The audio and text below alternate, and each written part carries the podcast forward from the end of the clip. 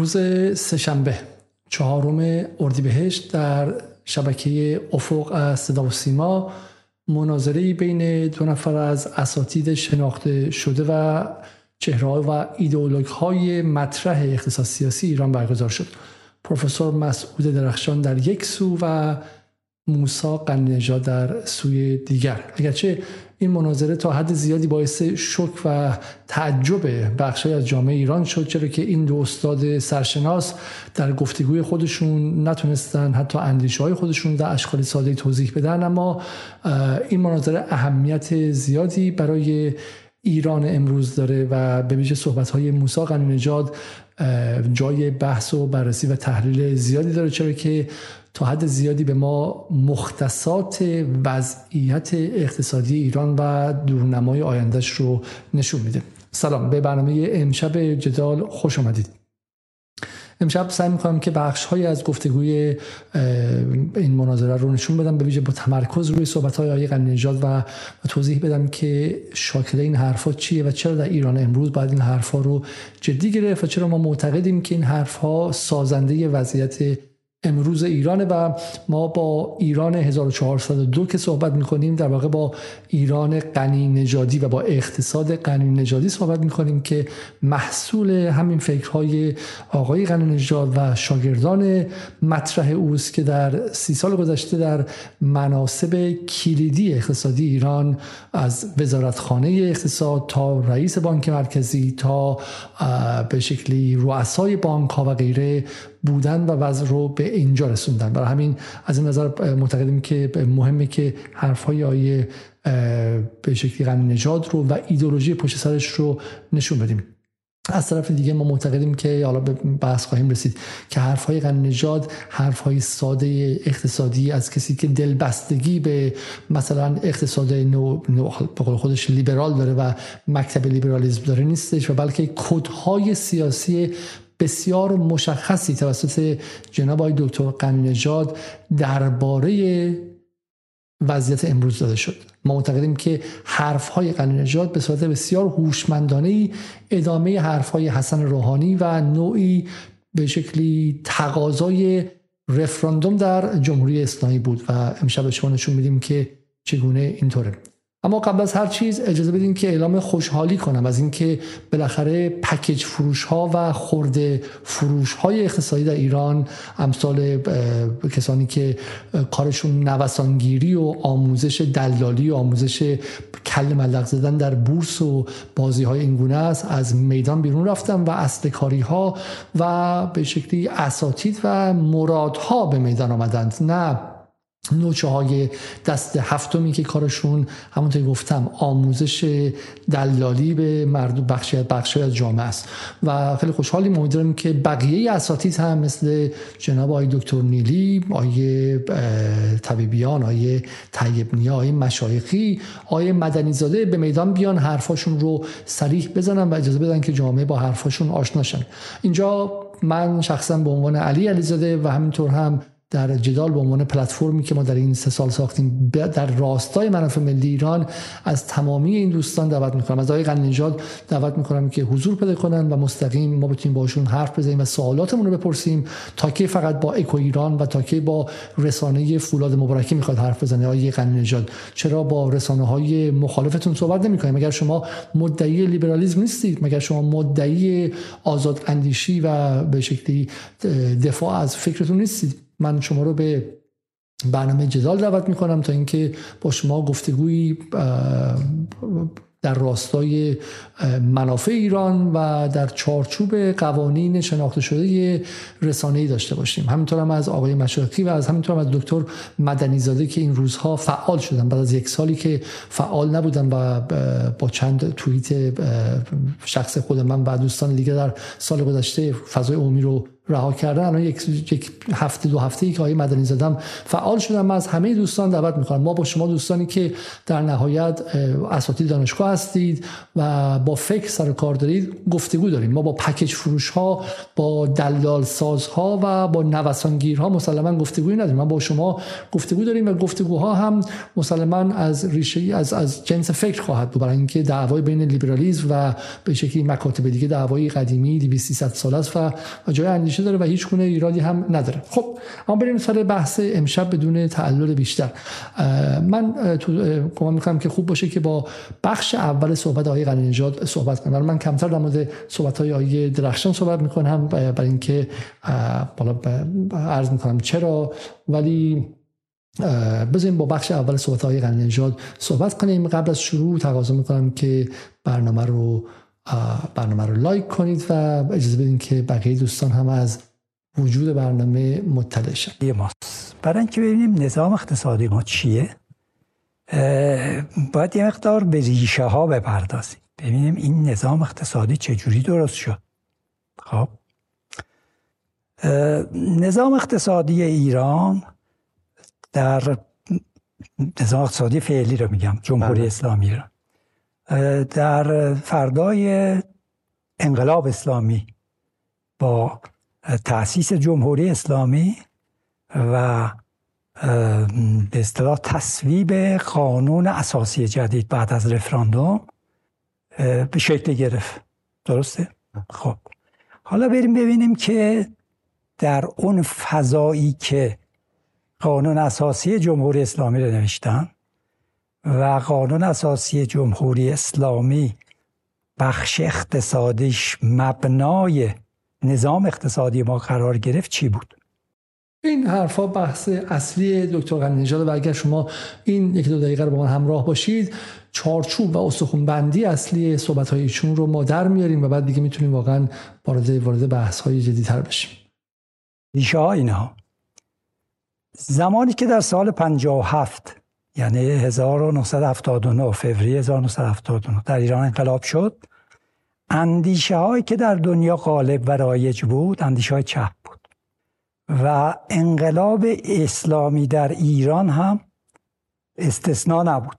انقلابیون ایران به شدت تحت تاثیر اندیشه های چپ بودن اندیشه های مارکسیستی بود. و اگر بگم که دو تا تئوریسین خیلی مهمه انقلاب اسلامی رو نام ببرم. البته من به بخش سیاسیش نمی‌پردازم به اقتصادش رو بیشتر میگم.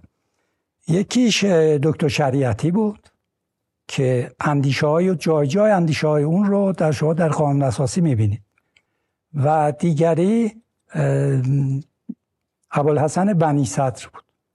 خب این دو نفر که البته دومی اولی که دکتر شریعتی باشه زمان انقلاب دیگه.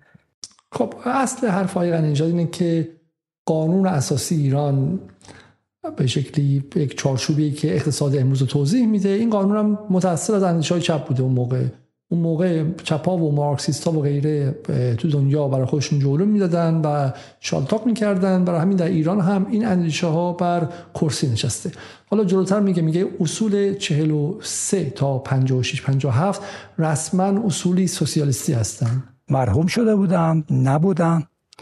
اما آقای بنی اونجا نقش خیلی مهمی در تدوین قانون اساسی و بخش اقتصادیش داشتن. این تو صورت مذاکرات خبرگان اول اومده دقیقا که ایشون چه نقشی داشت. خب هر دوی این بزرگوار آقای بنیس اجنبی های نمی‌دونم سرمایه داری از این حرف مخالفت با نظام بازار مخالفت با اقتصاد بازار اقتصاد آزاد سرمایه داری و رفتن به طرف خودکفایی اینا تو قانون اساسی. این اصلا فقط حرف آقای قنیجات نیستش حرف دکتر نیلی هم در گفتگویی که اخیرا با اکو ایران داشت گمانم یا اقتصاد آنلاین همراه محمد فاضلی گمانم دقیقا همین حرف رو می‌زنه. یکی از مشکلات اصلی رو پارادایم خودکفایی می‌دونه و معتقده که این خودکفایی باعث فلج شدن ایرانه و این نداشتن بازار آزاد. خب من یه بتونم که اون بحث اصول اساسی رو به دست بیارم. دیگه عبور می‌کنم از این ویدیو. قانون اساسی جمهوری اسلامی اونجایی که به اقتصاد پرداخته فصل چهارمش هست اصل از اصل 43 تا اصل 55 اینها فصل چهارم هست که فصل چهارم عنوانش هست اقتصاد و امور مالی. خب جالب است که بدونید که اندیشه حاکم بر این فصل که میشه دوازده سیزده ماده اندیشه های چپه اندیشه های سوسیالیستیه. اگر جسارت کنم بگم که اصلا از اسلام اونجا خبری نیست. تو این اصولی که عرض می‌کنم خب جناب آقای نژاد الان نگران اینه که قانون اساسی ایران به قدر کافی اسلامی نیستش و نشانی از فقاهت و مکاسب و به شکل اصول فقهی اسلام رو ما در قانون اساسی نمی‌بینیم و از اصل 43 که من نشون خواهم داد تا اصل 55 6 اینا ملهم از اندیشه سوسیالیستی و اینها هستش که باعث شده که ایران امروز به این وضع بیفته ایران فقیر بشه ایران به شکلی توسعهش عقب بیفته و همونطور که در جای دیگه گفته اقتصاد دولتی مهمترین دلیل توسعه نیافتگی کشوری مثل ایرانه بسیار خوب. امشب فقط همراه باشید. یه مقدار میگم اول بحث من یه خورده بعد کلیات رو بگم و بحث شاید خورده فنی باشه. اما این بحث امشب بعضا که از مهمترین بحث هاست و بحثم بعد اقتصاد سیاسی و مسائل فلسفیه. خود شما دیدید که شما رو از صبح تا شب در مورد اقتصاد میترسونن با زبانهای شبه کارشناسانه شبه علمی با جارگون یا زبان فنی و با این ترفندها و شامورتی بازی ها همشون هر اقتصاددانی که خیلی فنی حرف زد بدونید که داره شامورتی بازی می‌کنه. تا به شکلی مردم عادی رو از مسئله که به منافع اونها مربوطه و مهمترین مسئله است باز بداره. مثل شما برین دکتر و دکتر بگی آقا من بعد چیکار کنم؟ من سرطان دارم من بیماری قلبی دارم مثلا چیه؟ دکتر یه اصطلاحاتی به کار ببره که اصلا شما نتونید متوجه شی و از در مطب بیرون گیج و ویجتر از قبل. بگی که چون پی اچ اونجا روی 15 از روی 17 فلان سی ال 5 تو رفته رو 16 آنزیم فل خب من بگو چیه؟ من الان کبدم مشکل من باید چیکار کنم؟ بعد زبانی بگو که برای من قابل فهمه و قابل ارتباط گیریه برای همین امشب تو این گفته بود دیدیم که اقتصاد واقعی زبان قابل ارتباط گیریه این دو تا آقای شما شما حرفای فنی عجیبی نزدن بحث اقتصاد سیاسی کردن. در مورد و اقتصاد سیاسی از ریشه فلسفه است. از ریشه آن چیزی است که ما می‌خواهیم برای جامعه چگونه با هم بودن ما قراره که روابط بین انسان ها چگونه به شکلی ساماندهی بشه که ما انسان ها همدیگر رو بدریم. یا کمتر بدریم یا دولتی باشه که مواظب باشه زیاد همدیگر رو نداریم. اگه دریدیم گوشت هم خوردیم استخون همدیگر رو نخوریم و غیره و غیره. برای همین اقتصاد از جمله این سوال خیلی معمولی که همه 85 میلیون ایرانی و همه 8 میلیارد انسان زمین باید باهاش آشنا باشن و بتونن توش سر در بیان چه اتفاقی داره میفته و نترسید از مسائل اقتصادی. و امشب می‌خوایم این کار رو انجام بدیم و توضیح بدیم. خب. حالا چرا اینجوری شده؟ چرا انقدر ببینید از 43 از ماده 43 تا 55 میشه چقدر؟ میشه 12 آن 12 13 ماده. خب.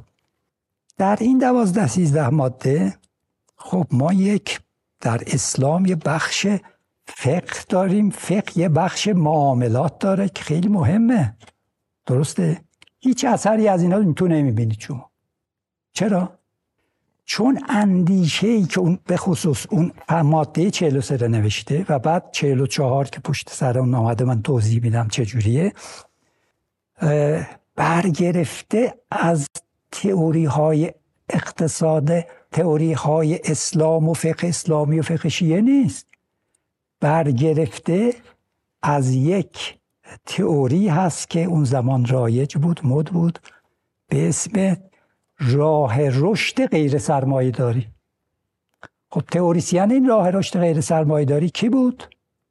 رفیق اولیانوفسکی معاون بخش بین الملل حزب کمونیست اتحاد جهانی شوروی. چون ممکن فکر کنید که این حرفا بخوره حرفای گاسیپ مانند و غیبت مانند و خیلی ربطی علمی نداره. ولی این حرفا برای کسایی که سالات ایران زندگی نمی‌کنن. این حرفا بخشی از عمیقترین ریشه های ایدئولوژیک ذهن بخش عمده از جامعه ایران به ویژه تکنوکرات ها به ویژه بخش های درس خوانده طبقه متوسطه. این قصه این روایت این افسانه که آقا اول انقلاب کمونیستا و سوسیالیستا و حزب توده خیلی قدرت داشتن و رفتن کتابای به شکلی روسا رو ترجمه کردن. آقای خمینی و بقیه این و اول انقلابیام که سواد چندانی نداشتن از دنیای مدرن. همونجوری با دهن باز اینها رو اعمال کردن و این شد وضع ما. بعدم که خیامی و حاجی برخوردار و چهار تا آدم انتروپونر کار آفرین رو هم از کشور بیرون کردن و کارخونه رو مصادره کردن و همه چی دولتی شد و وضع ما شد به این وضع. همینه که ما بدبختیم. ژاپن وضعش خوبه کره جنوبی وضعش خوبه مالزی خوبه ولی ما داریم هر روز تو سری خود تو سری خود میشیم. شاکله حرف تمام این آقایون لیبرال که مجله پشت مجله تلویزیون بعد از پشت تلویزیون از بی بی سی و جاهای دیگه هم سر در میارن.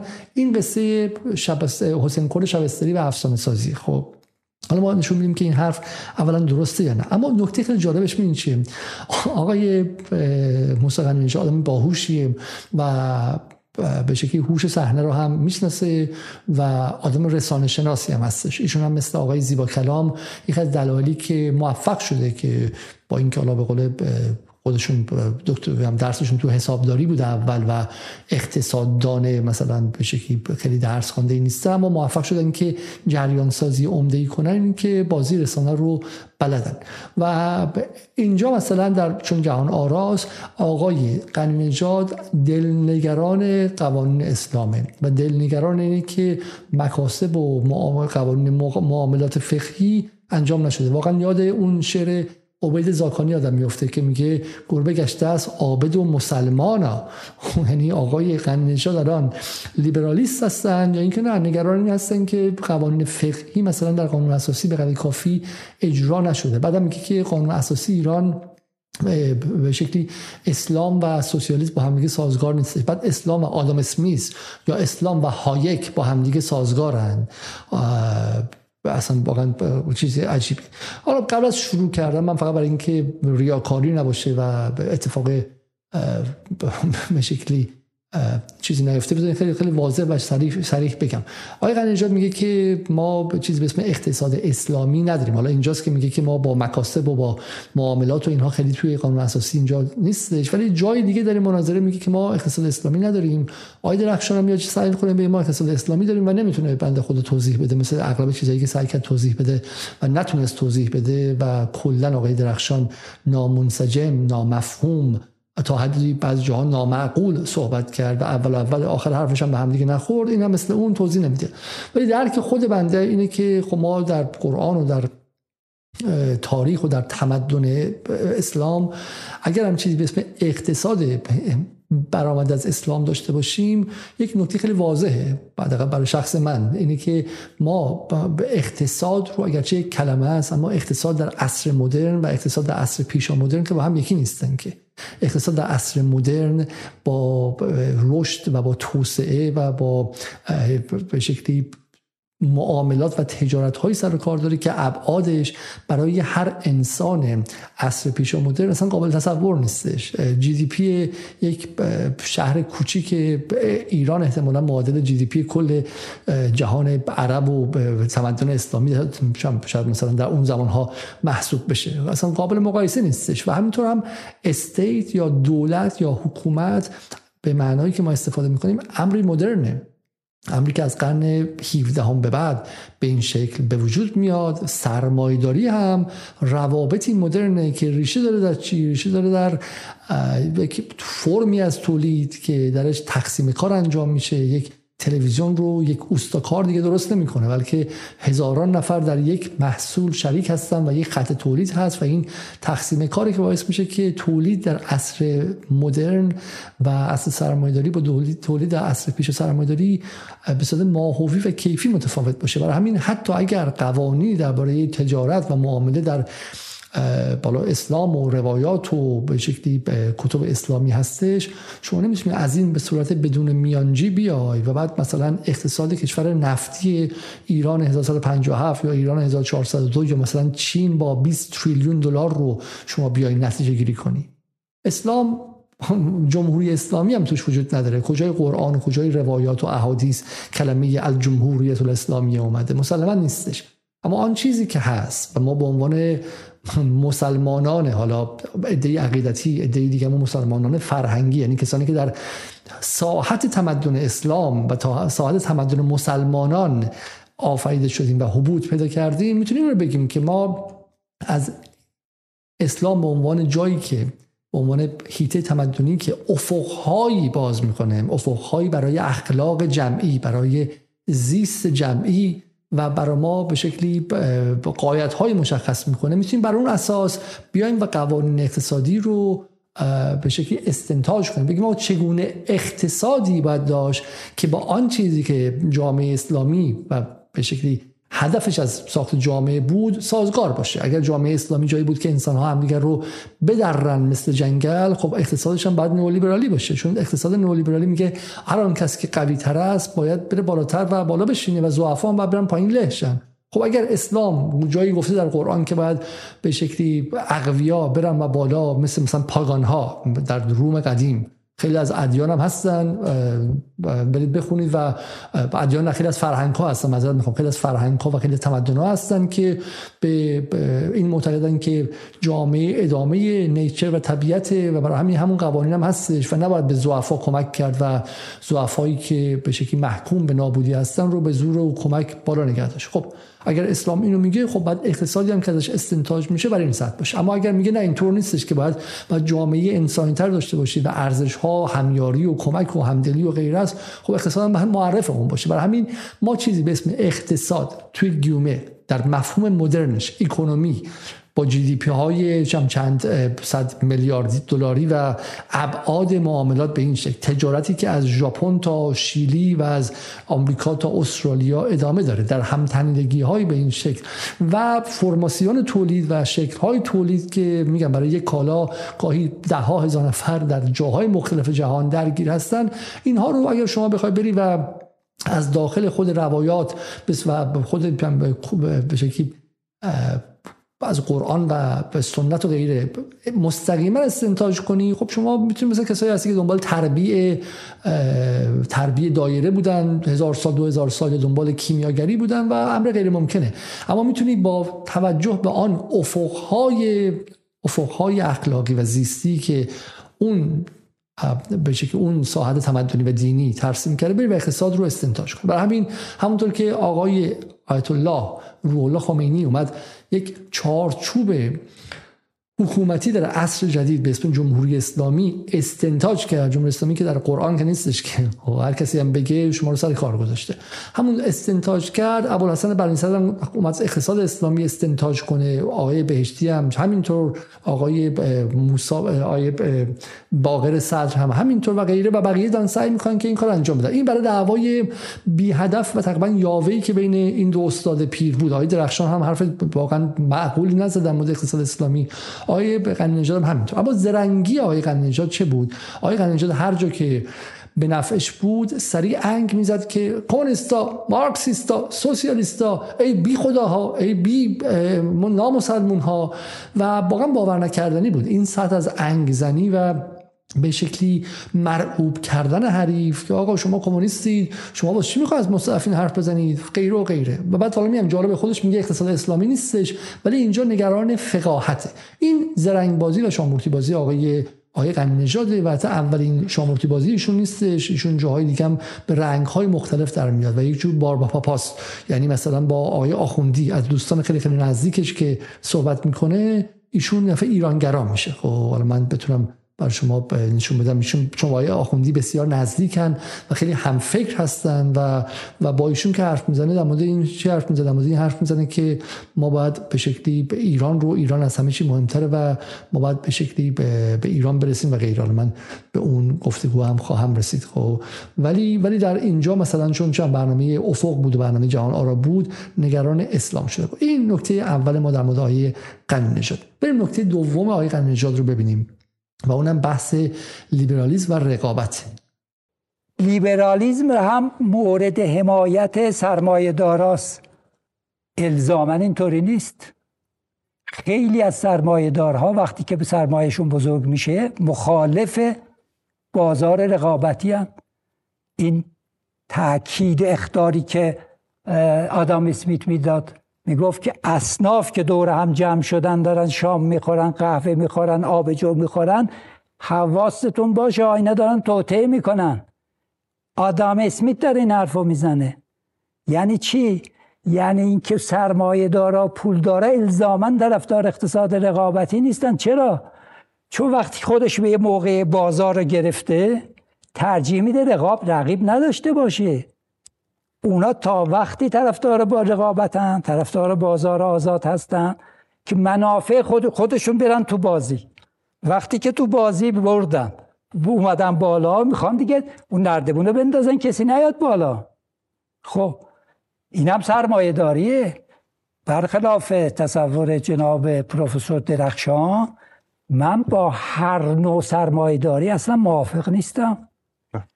ایران این نکته مهمیه. اینم حالا نظام اقتصادی رو میگم. نظام اقتصادی ایران سرمایه داریه اتفاقا.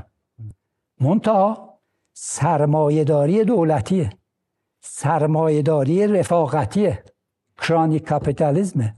سرمایه داری سیاسیه. سرمایه داری مافیاییه. من با همه اینا مخالفم.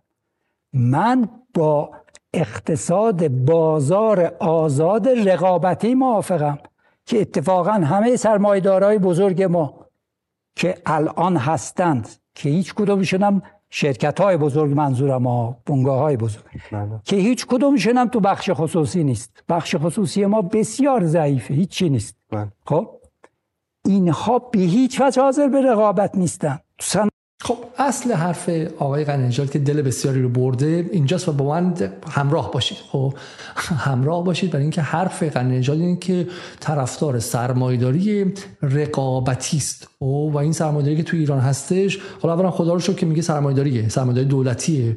نمیگه سرمایداری نیست چون خیلی هنوز معتقدن که ایران سرمایداری نیستش و واقعا باور نکردنی حرفش ولی آقای قنیجاد خدا رو شکر معتقده که سرمایداری دستش درد نکنه. و این سرمایداری رفاقتیه نه رقابتی. خب و ایشون طرفدار یک رقابت تمایر حرف اول قانون نجات اینجا حرف درستیه. میگه میگه لزوما سرمایه‌داری و لیبرالیسم با همدیگه خانا نیستن. یه جایی هستش که به شکل بحث نردبانه. سرمایه‌دارای بزرگ میرن بالا از رقابت آزاد بعد نردبون کنار می‌ذارن و دارای انحصار میشن. خب این رو قبول داره.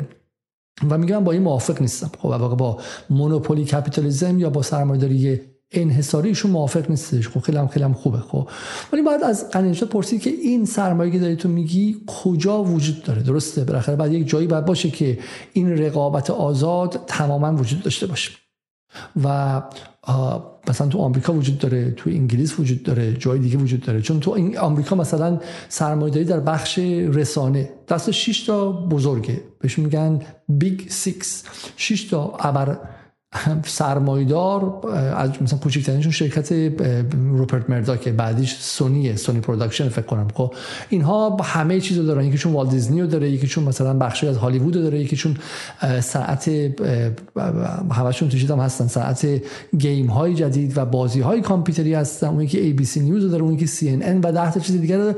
این شش تا تمام بازار موزیک و بازار خبر و بازار رسانه های نوشتاری و تصویری و همینطور هم بخش های مهمی از اینترنت خبری رو و و و و هالیوود و جاهای دیگر رو در اختیار خودشون دارن. و خب اگه شما بخواید رقابت کنین وارد بازار رقابت با ایناشین هر کدومشون یکیشون 150 میلیارد یکیشون 200 میلیارد یکیشون 400 میلیارد دلار به شکلی سرمایه اولیه‌شون اصلا شما نمی‌تونید وارد رقابت با اینها بشین و اینها شما رو از بین خواهند برد. مثال ساده بزنم. به اینکه مونوپولی چجوری عمل می‌کنه. شما تو این محله ما توی به شکل لندن راحتتر دیده میشه ولی تو ایران هم باید احتمالاً بتونید ببینید. خب همین تو همین پروسه 10 15 سال اخیر خاربار فروشی هایی که سر هر کوچه ای بودش توی مثل دریانی هایی تو ایران اینها در کنارشون این شرکت های بزرگ مثل معادل هایپر مارکت و شهروند ایران اینا اومدن هایپر مارکت محلی زدن شهروند محلی زدن. معادل همون دریانی ها تقریبا کوچولو و کنار اینها بودن ولی خب ارزون تر بودن و چون پخش سرتاسری داشتن و غیره اینها رو از میدون بدر کردن. وقتی که از میدون بدر کردن و تعداد این خاربار فروش کمتر شد حالا قیمت ها به شدت بالا رفتش و چون اینا هم انحصار دستشون نمی‌تونن بازی رو به هر شکلی بخوان انجام بدن. برای همین اگر شما در یک بازاری مثلا یک هزار میلیارد تومن یه همت داشته باشی توان از کسی که یک میلیارد تومن داره هزار برابر بیشتر نیستش بلکه ممکنه که یه میلیون برابر بیشتر باشه. شما می‌تونید اونو کلا ببری. آقای غنی اجازه هم لطف می‌کنه و میگه با چنین سرمایه‌داری که اونهایی که رفتن بالای نردبون رقابت رو به هم زدن و قوانین رقابت رو به هم زدن مخالف بسیار خوب. نکته ای که هست اینه که در گفتار غنی نژاد چیزی به اسم استیت و حکومت ها وجود نداره. چون سوالی که هست اینه که خب همین رو می‌تونید در مورد سرمایه‌داری های کشورهای مختلف هم در نظر بگیرید. برای مثال برای مثال جاهایی مثل انگلیس مثل آمریکا و سرمایه‌دارهاشون و شرکت های بزرگشون. در این 300 سالی که غرب جهان رو چپاول کرده اینها هم از رقابت از به شکلی و جنگ و استعمار و راه های مختلف اومدن به اون پول عظیم رسیدن. آمریکا که از اول آمریکا نبود که.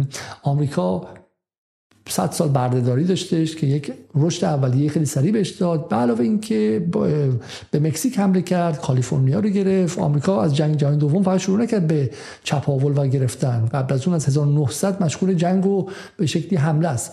انگلیس همینطور فقط 47 تریلیون دلار الان محاسبه شده از هندوستان در بین سال 1778 تا 936 چپاول کرده انگلیس یعنی همجوری پول گرفته. این پولی که در لندن شما می‌بینید این کاخها این ساختمان ها این زیبایی این تمدن فقط محصول آدم اسمیس یا به شکل آیزاک نیوتون یا متفکران انگلیس که نیستش که پشتش یه سری جنرال و ارتش بود و اینها هم رفتن کشتن. به هندی کشتن بنگلادشی کشتن ایرانی کشتن عراقی کشتن عرب کشتن ترک کشتن. کشتن. این کشته هاست که تو این سه قرن به انگلیس پول اساسی داد که حالا می‌تونه بیاد بگه که با همدیگه رقابت آزاد کنیم همه قوانین ساده داشته باشیم. این رو توی فرهنگی حالا به قولشون چپ بهش میگن انباشت اولیه سرمایه. خیلی مفهوم مهمیه.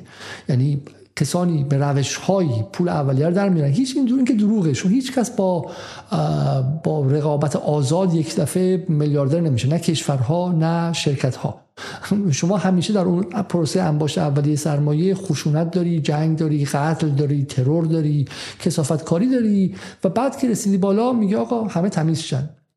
به قول معروف می‌تونی حتی اون رو از قاچاق مواد مخدر در بیاری بعد کروات می‌زنی و نقاشی هم می‌خری به گالری هم سر می‌زنی و به شکلی عابد مسلمان میشی.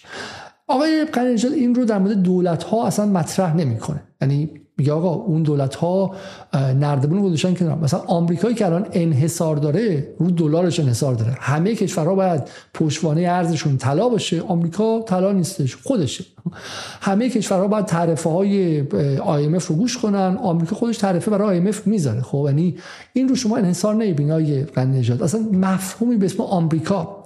مفهومی به اسم امپریالیسم به قول خودتون با لیبرالیسم شما سازگار هست یا نه؟ آقای نجات میگه نه نیستش و خیلی هم زده امپریالیستی و این تناقض اصلی حرفش اینه. ولی بدون آمریکا آیا این مفهوم لیبرالیسم ایشون می‌تونست سروایو کنه و بقا داشته باشه یا نه؟ خب اصل قضیه اینه. پس در گفتار حق نجات شما چیزی به معنی نقش دولت ها رو اصلا نمی‌بینی. یک جهانی است که انسان ها همه با تاجر هستن. هم, هم دارن آزادانه با همدیگه رقابت و معامله می‌کنن و و بعد به شکلی بعضی باهوشترن بالاتر میرن بعضی خینترن بالاتر نمیرن و غیره. چیزی به نام نقش دولت نیستش. به شما نمیگه که اگر کمپانی هند شرقی تونس ثروتمندترین کمپانی جهان شه مالی نبود که آدمای باهوش توش بودن و به شکلی رقابت آزاد بود. این بود که دولت انگلیس در خدمتش بود. ارتش رو جایی می‌برد که در این خدمت باشه. خب یعنی state در غرب در اطراف این رقابت ها شکل گرفته. state در غرب حکومت در غرب در خدمت سرمایه‌داری و در خدمت این سرمایه‌داران شکل گرفته و در گفتار غنی نژاد state و حکومت کلا غایب وقتی هم هستش یک مزاحم بیشتر نیستش و حالا ما بهش می‌رسیم که چرا اما قبل از این من می‌خوام به شما اصول 43 تا 53 قانون اساسی نشون بدم و به شما بگم که چرا نجات با اینها مخالفه و می‌خوام به شما نشون بدم که نجات دنبال چی؟ چرا معتقدم قنیجا دنبال رفراندومه؟ دنبال کودتاست و این حرفای غنی حرفای مدرسی اسکالستیک علمی و حرفای به شکلی بیگناه و معصومانه علمی نیستش. غنی یکی از طراحان کودتای خزنده است که در سه دهه گذشته در ایران اتفاق افتاده و الان هم بین کودتا و رفراندوم در نوسانه. با من همراه باشید تا به شما بگم چرا. خب بریم سراغ قانون اساسی. و ببینیم که ببینیم که آقای غنی بسیار خوب. این آقای غنی مشکلش با چیست؟ این اصل چهل و سه قانون اساسی است. اوکی؟ میگه برای تامین استقلال اقتصادی جامعه و ریشه کردن فقر و محرومیت و برآوردن نیازهای انسان در جریان رشد با حفظ آزادی او اقتصاد جمهوری اسلامی ایران بر اساس ضوابط زیر استوار می شود یک تأمین نیازهای اساسی مسکن، خوراک، پوشاک، بهداشت، درمان، آموزش و پرورش و امکانات لازم برای تشکیل خانواده برای همه. قنیجات با این مخالفه. و قنیجات موفق شده که این مخالفت خودش رو در ایران عملی کنه. اون دوستیش رو با آقای به شکلی با آقای آخوندی شما اصلا دست کم نگیرید. این دوستی دوستی ساده ای نیستش. خب، این همفکری است. ایشون تئوریسین همسال آخوندی بود. آخوندی کسی است که بازار مسکن رو به این وضع انداخت و خیلی رسما گفت که من یک دونه مسکن هم نمی‌سازم. اصلا وظیفه دولت مسکن نیست. حالی که اصل 43 میگه که وظیفه دولت تأمین نیازهای اساسی. مسکن. خوراک پوشاک بهداشت درمان آموزش پرورش و امکانات لازم برای تشکیل خانواده برای همه. تشکیل خانواده برای همه. وظیفه دولت هست نه؟ تشکیل خانواده برای همه که به واسطه جمعآوری به شکلی لوازم فرزند آوری از داروخانه اتفاق نمیفته که اون مال سری ناندرتال عصر حجره. تشکیل خانواده با قصه های شاهپریون این وعاز اصولگرا اتفاق نمیفته که کمتر خود رضایی کنید حجابتون سرتون کنید. تشکیل خانواده با این اتفاق میفته که شما بتونید تعداد بیکارانتون رو کم کنید. جامعه که جوانانش بیکار هستن بخش عمدهشون هیچ امیدی ندارن. از امکان خریدن یک متر زمین در این کشور و معلومه که تشکیل خانواده نمیدن.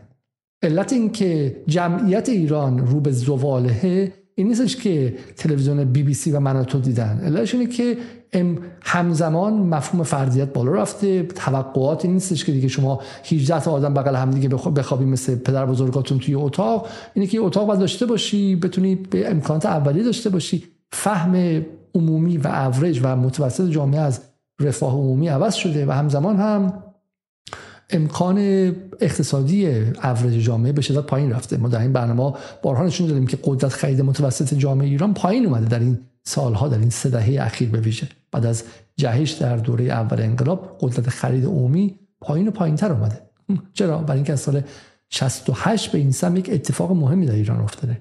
در سال 68 که آقای غنی نژاد بهش خواهیم رسید که چه بلایی بر سر این کشور آورده خودش و همفکرانش. خب پس قانون اساسی اصل 43 چی میگه؟ اینه که شما باید بتونید این امکانات رو فراهم کنید تامین شرایط و امکانات کار برای همه منظور رسیدن به اشتغال کامل و قرار دادن وسایل کار در اختیار همه کسانی که قادر به کارند ولی وسایل کار ندارند. در تعاونی. آیه قنیجا معتقد تعاونی مال کمونیستاست. تعاونی مال سوسیالیستاست. اسلام که تعاونی نداره که. اسلام غنی نژاد اسلامی است که هر کسی پاشو می‌ذاره روی چونه اون یکی و میره بالا. اسلام پکیج فروش هاست اسلام دلال هاست اسلام اتاق بازرگانی هایی که آهن رو از زیر زمین با کمک معدنچی های ایرانی می‌کشن بیرون و بعد میرن توی بازار جهانی میفروشن. بعدم بچه هاشون میفرستن لندن و تورنتو و واشنگتن و جاهای دیگه تا خونه های آنچنانی بخرن. اسلام قارتگرانه اسلام قنی نژاد قنی تازه مسلمان شده. در همین برنامه جهان آرا مسلمان شده. قبل از اون به شکلی دایه مسلمانی نداشتش. ولی در این برنامه جهان آرا چون مسلمان شده دارم به این شکل میگم. و میگم اسلامش تعاونی هم نداره. شما دقت کنید که اسلام بی تعاونی. حالا این خیلی مهمه که ما قانون اساسی رو بخونیم اتفاقا. ببین اتفاقی از این قانون اساسی تا امروز افتاده. میگن در شکل تعاونی از راه وام بدون بهره آخ آخ چقدر بد قانون اساسی ایران. کمونیستای کثیف. وام بدون بهره می‌خوام مردم بدین که بتونن کار کنن. غلط کردن. باید اینقدر ازشون بهره بگیرید که زیر بهره له شن و برن کلیهشون بفروشن بتونن پول بانک و بهره رو بدن. برن بیفتن زندان.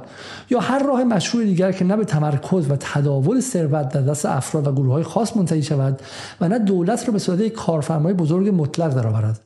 جالبه که اصل 43 از دولتی کردن معنای کمونیستی واقعا همینجا سر باز می‌زنه. به همین سادگی به همین سادگی امروز دکتر موسوی در توییتر خیلی رفته بود مباحث حول مباحث حول اصل 44 رو در آورده اصل 43 و 44 رو در آورده بود در در مجلس خبرگان اون سال 58 و گفتمش که تعدد صحبت های فقهی در اینجا اصلا باور نکردنی بوده یعنی تمام مباحث رو حول این قضیه به شکلی براش مسائل فقهی و اینها آورده بودن. اما از همون روز هر وقت کسی می‌خواست تهمتی بزنه به تلاش انقلاب ایران برای داشتن یک سازمان رفاه برای داشتن یک حداقل دولت رفاه می‌گفتن شما کمونیستید.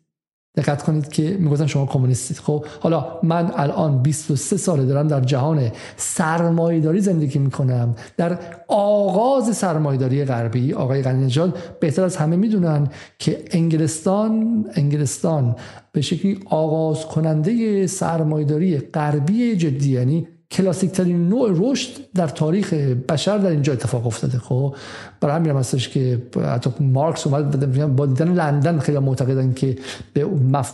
درکش از طبقات افتاد اینکه انگلیس خیلی خیلی رشد کلاسیکی داره. هیچ جای دیگه به این ترتمیزی نیستش. و در همین انگلیس تازه من سالی که وارد شدم سال 2000 که وارد انگلیس شدم یعنی حدودا 20 سال از آمدن خانم تاچر 21 سال از آمدن خانم تاچر میگذشت و برای همین تازه انگلیس عوض شده بود یعنی توش یک کودتای نئولیبرالی اتفاق افتاده بود. و به رغم همه اینها در این کشور سرمایداری آغاز سرمایداری که برای آقای غنی دیگه خیلی کشور خوب و قشنگی باشه در این کشور چه اتفاقی افتاد؟ در این کشور اگر شما مریض شی همین الان مریض شم میرم اونجا و صورت مجانی قلبم رو عمل می‌کنن کلیم رو عمل می‌کنن و از بیمه تامین اجتماعی برخوردارم. اون چیزی در اصل 43 جمهوری اسلامی موظف شده که انجام بده. من اگر بدون مسکن باشم یعنی یه آدمی باشم الان از سومالیایی و از سومالی اومدم با چهار تا بچه بدون مسکنم. میرم تو صف وای میستم و دولت موظفه که از مسکن من حمایت کنه. حالا به نسبت 10 سال 15 سال 20 سال پیش خیلی بدتر شده ولی همچنان دولت در روی کاغذ وظیفه خودش می‌دونه که از اون طبقات خیلی خیلی پایین حمایت کنه. وگرنه چه اتفاقی میفته اونا بیان وسط خیابون و مواد فروشی کنن و به شکلی دزدی کنن قارت کنن و این به خیر عمومی و حتی خیر اون ثروتمندان ضربه می‌زنه. خیلی واضحه.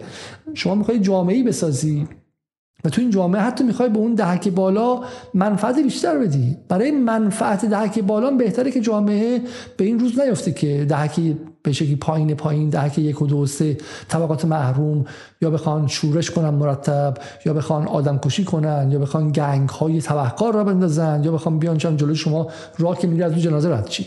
برای همین حتی برای منفعت ثروتمندان هم از منظر به شکلی اصلاحگری جامعه سرمایه‌داری اومده یه سری از سیستم های رفاه رو باقی گذاشته.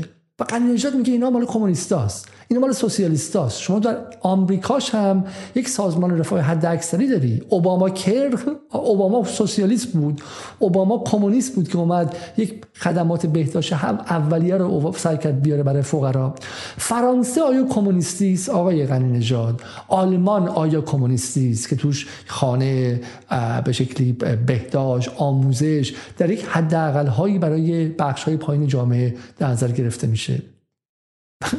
در ذهن غنی نژاد اینو می‌خوام به شما بگم. این سالها به شما دروغ گفتن. من به سر زیبا کلام این حرف رو به شما زدم.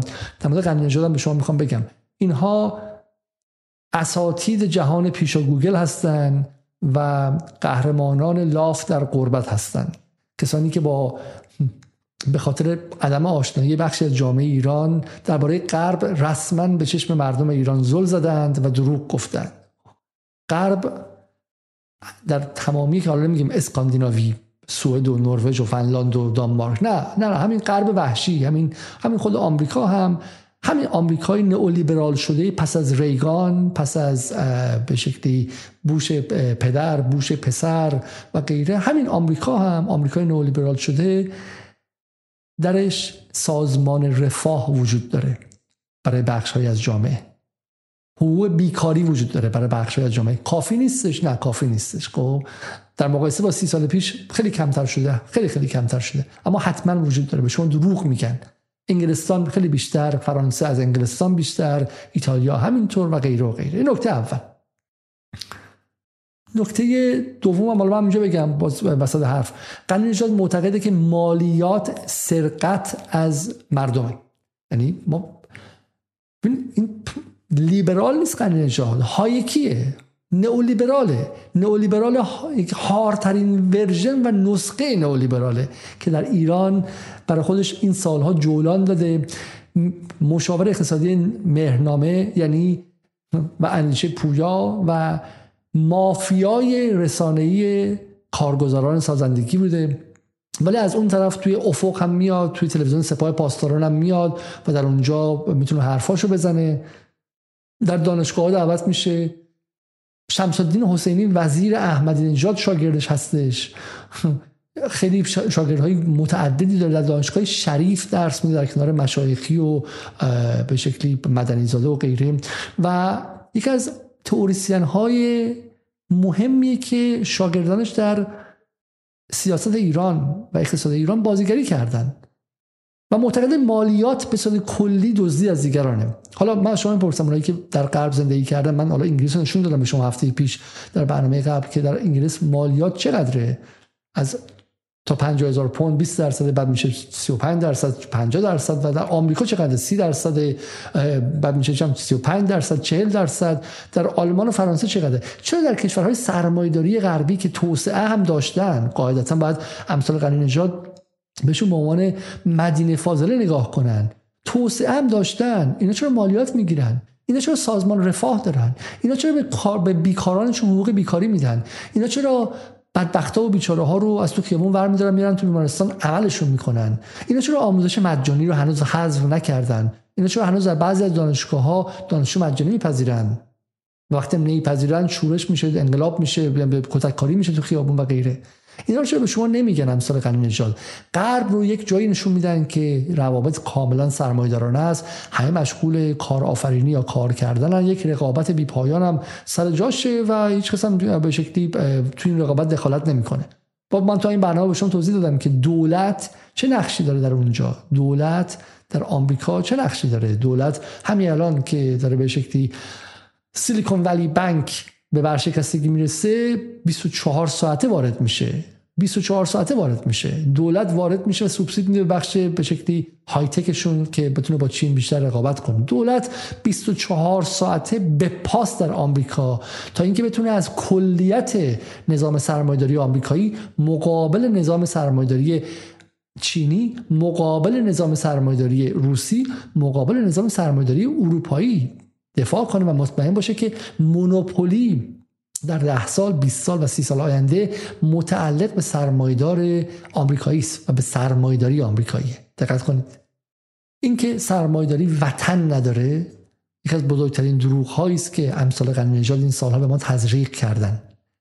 دروغ بزرگی که سرمایداری وطن نداره و جهان امروز هم یک بازار گلوبال و جهانی شده که مرزهای ساختگی به شکل این کشور اون کشور مزخرفات بیشتر نیستن. مرز نباید قنیجات معتقد مرز نمی‌خوایم. تعرفه نمی‌خوایم. همه چی باید بره و بیاد. اگر چیزی در مالزی ارزون تر از اونجا وارد کنید. با چی می‌خواید تولید کنید خودتون؟ با چی می‌خواید اینجا بسازید؟ برو اونجا وارد کن. برای همینه که دشمن اصلی قنی نجات و همینطور مسعود نیلی از بزرگ از اساتید بزرگ دیگه خودکفایی. اینا معتقدن که خودکفایی ایران رو به امروز به وضعیت امروز رسون. خودکفایی. بعد شما نگاه می‌کنین که چرا آمریکا خیلی چیزا داره همچنان می‌سازه.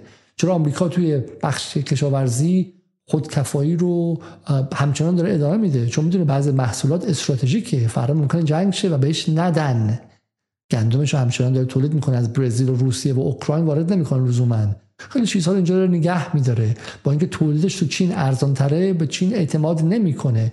چون آمریکا می‌دونه که چیزی به اسم state و جنگ بین state ها وجود داره. چون آمریکا می‌دونه سرمایه‌داری وطن داره.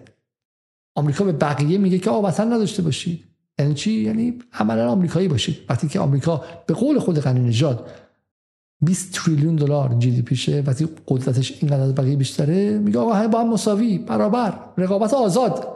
اتفاقا دروغ غنی اینه. میگه آدم وقتی پولدار میشن رقابت آزاد کنار می‌ذارن. برعکس. تو اگر ده برابر 20 برابر بقیه مزاد می‌خوام هزار برابر بقیه پول داشته باشیم یا همه آزاد همه قانون قانون داشته باشیم با هم برابر باشیم. خب. پس اصل ماجرا چیست؟ اصل ماجرا اینه که یک قنی نجات ها و قنی نجات به شما دروغ می‌گویند به شما ظلم می‌زنند و میگن داشتن سیستم رفاه یا welfare استیت welfare استیت یعنی سیستم رفاه فقط مال کشورهای کمونیستی و سوسیالیستیه و اینکه توی ایران این نهاده شده تاثیر کمونیسم و سوسیالیسم بوده. خیر تمامی کشورهای سرمایه‌داری غربی لیبرال دموکراسی های غربی دارای اشکالی از سیستم رفاه هستند. در این سی سال حجمه نئولیبرالی در این کشورها این سیستم های رفاه مورد آسیب قرار گرفتن اما همچنان به شدت موجود هستند. برای این دروغ اول قانون نجات اینه که اینها مال سوسیالیست است. اما برگردیم سر اصل 43 بعدی. تنظیم برنامه اقتصادی, اقتصادی کشور به صورتی که شکل و محتوا و ساعت کار چنان باشد که هر فرد علاوه بر تلاش شغلی فرصت و توان کافی برای خودسازی معنوی سیاسی و اجتماعی و شرکت فعال در رهبری کشور و افزایش مهارت و ابتکار داشته باشد. قانون اساسی میگه که آدما نباید مثلا روزی ده ساعت توی یه اداره کار کنن بعد برن بشینن پشت تپسی و اسنپ 6 ساعت هم اونجا کار کنن بعد سه ساعت هم برن نگهبانی بدن توی ساختمونی که اونجا می خوره مثلا پول بگیرن بعد جنازهشون رو برن توی ماشین بخوابونن که پول اجاره هم ندن چون زن بچهشون شهرستان اگه زن داشته باشن اگه بچه داشته باشن اگه شوهر داشته باشن مثلا اصلا برن خونه. و قانون اساسی میگه نه بعد آدم ها ساعت کارشون رو دولت حکومت چنان انجام بده که زندگی انسانی داشته باشن بتونن با زندگیشون کار دیگه هم بکنن. ما اینجا نیومدیم که معدن چیشیم. ما در این جهان به دنیا نیامدیم خلق نشدیم که بریم کارگر فولاد مبارکه شیم که بعد فولاد مبارکه بتونه 108 همت سود امسالش باشه بعد به سهامداراش بده و سهامدارای بزرگش بده که بعد برن تو کازینوهای قبرس و چه می‌دونم مونکارلو و فرانسه و آمریکا خرج کنن و به شکلی یه شب مثلا این مهمونی بگیرن ده هزار دلار خرج کنن یا بچهشون کشتی تفریحی بخره یا اون یکی بره خونه بخره. نه نه نه. کار ما این نیست. ما اینی که آقا ما تو معدن اگه قرار کار کنیم بعدش می‌خوایم زندگی انسانی داشته باشیم. یکی می‌خواد عبادت کنه یکی می‌خواد ورزش کنه یکی می‌خواد به شکلی بتونه فعالیت اجتماعی کنه به هیئت بره جامعه رو بسازه. کوهنوردی کنه از محیط زیست استفاده کنه. یه وقت دیگه هم داشته باشه. اینجا میگه اینا مال کمونیستاست. جامعه خوبه. جامعه خوبه مورد نگاه. قنجاد اینه که اون بالایی ها پکش فروشی کنن و یه شبه دلالی پولدار شن. پایینی هم چل سالگی بمیرن. چه پنج سالگی بمیرن. پنج سالگی بمیرن خب. و روز سه تا چهار کار داشته باشن. ساعت کار مال قدیمی اصلا چه مال مال کمونیستاست. حالی که ساعت کار الان شما در انگلیس حق نداری بیش از 8 ساعت کار کنی. خب 8 ساعت کار 8 ساعت استراحت و 8 ساعت فراغت. پنج شنبه و جمعه شون هم که میشه شنبه شنبه شون تعطیله. بعد اینجا باید توضیح بده که چرا توی این جهان سرمایه‌داری دو روز تعطیلی دارن. از ایران هم بیشتر تعطیلی دارن. چرا ساعت کار کمه؟ 40 ساعته. خب چرا کلی هالیدی دارن؟ تفریحات دارن. اینجا میگه نه این مال کمونیستاست. راست میگه لیبرالا که اصلا سفر نمیرن تعطیلات نمیرن خوش نمیگذرونن رستوران نمیرن بار نمیرن کافه نمیرن قهوه خونه نمیرن اینو فهمال کمونیست است. بریم سر بعدی. رعایت آزادی انتخاب شغل و غیره جلوگیری از بهره کشی از کار دیگری بردهداری ممنوعه تو قانون اساسی ایران. چقدر بعد؟ کمونیستا نوشتن. منع اضرار به غیر و انحصار و احتکار و ربا و دیگر معاملات باطل و حرام. احتکار تو قانون اساسی ممنوع شده. چه اشتباهی می‌کنن؟ باید مثلا یکی انسولین رو بخره احتکار کنه و بچه مردم بمیرن. الان بعد داروهای بچه پروانه که احتکار کنه تا اینکه بمیرن اینا بگم من فقط برای پول میفروشم. ببین می‌خوام به شما بگم که قانون با چه چیزایی مخالفه. می‌خوام به شما نشون بدم انگ کمونیسم رو داره به چی می‌زنه. من اسراف و تبذیر حالا چیزای دیگه. اصل 44 خیلی جالبه که میگه اصل 44 هم کمونیستیه. میگه نظام اقتصادی بر سه پایه دولتی تعاونی و خصوصی تامین شده. خب بخش دولتی صنایع بزرگ صنایع مادر بازرگانی خارجی و غیره رو داره. خب این این خیلی نظر من بحث بحث جالبی است. ما الان بهش می‌خوایم برسیم. معادن بزرگ بانکداری بیمه تامین تامین نیرو ها و غیره. میگه آقا اینا این کمونیستاست. این همه رو بده بره. بدیم بره. هر چی از تو نیست رو بدیم بره به بخش خصوصی. حالا ببینیم که توی غرب توی غرب من همش می‌خوام خیلی بحثای ساده ای کنم. به شما بگم آقا غرب اینجوری هست یا نه؟ خب بریم توی غرب ببینیم چه خبره در غرب. این ویکیپیدیاست من می‌خوام شما رو عصر ویکیپیدیا بیارم. حالا امیدوارم بهتون بر نخوره چون اغلب شما جدالی ها جوان هستید و خودتون هم متعلق به عصر پسا گوگلید. مثل این آقایون عصر پیش گوگل نیستید. خب ولی بذار ما اصلا با همین گوگل عادی شروع کنیم. من اینجا می‌ذارم که which industries in the UK belong to government. خب belong to the government. خب بعد ویکیپیدیا میاد. میگه state ownership میگه state owned enterprises of the United Kingdom. میگه بخش هایی از صنعت و اینا که به دولت انگلیس تعلق داره. خب بسیار عالی. ببینیم چی هست. state owned enterprises. خب ببینیم که اینا همه رو خصوصی نکردن. بی بی سی British Business Bank میاد پایین تا Civil Aviation Authority خب و چیز دیگه. این جالبش مثلا اینجا مثلا Great مثلا نگاه می‌کنم Great British Railways خب Railways انگلیس این دولتیه. چقدر عجیب. بریم ببینیم که ماجراش چیه. میگه Great British Railways یعنی راه‌آهن انگلستان is a planned state owned public body و غیره. ببینیم تاریخش چیه. میگه Great اینجا من اینجا رو می‌خوام. از اینجا شروع میشه. خب. Great British اینجا اینجا من آبی می‌کنم. Great British Railway System was built by private companies. توسط بخش خصوصی ساخته شده بود خب. ولی بعد از جنگ جهانی دوم که حالا احتمالاً آقای قنیجاد میگه کنزی ها در انگلیس پیروز شدن این دولتی شد درسته؟ و نشنالایز شد ملی شد خب. Which traded as British Rail from اصلا 1965 هم اسمش عوض شد. Anti privatization در سال 1994 بعد از آمدن خانم تاچر و به شکلی پیروزی نئولیبرال های هایکی مثل غنی نژاد این privatize شد خب. و این privatization هم سال 97 کامل شد.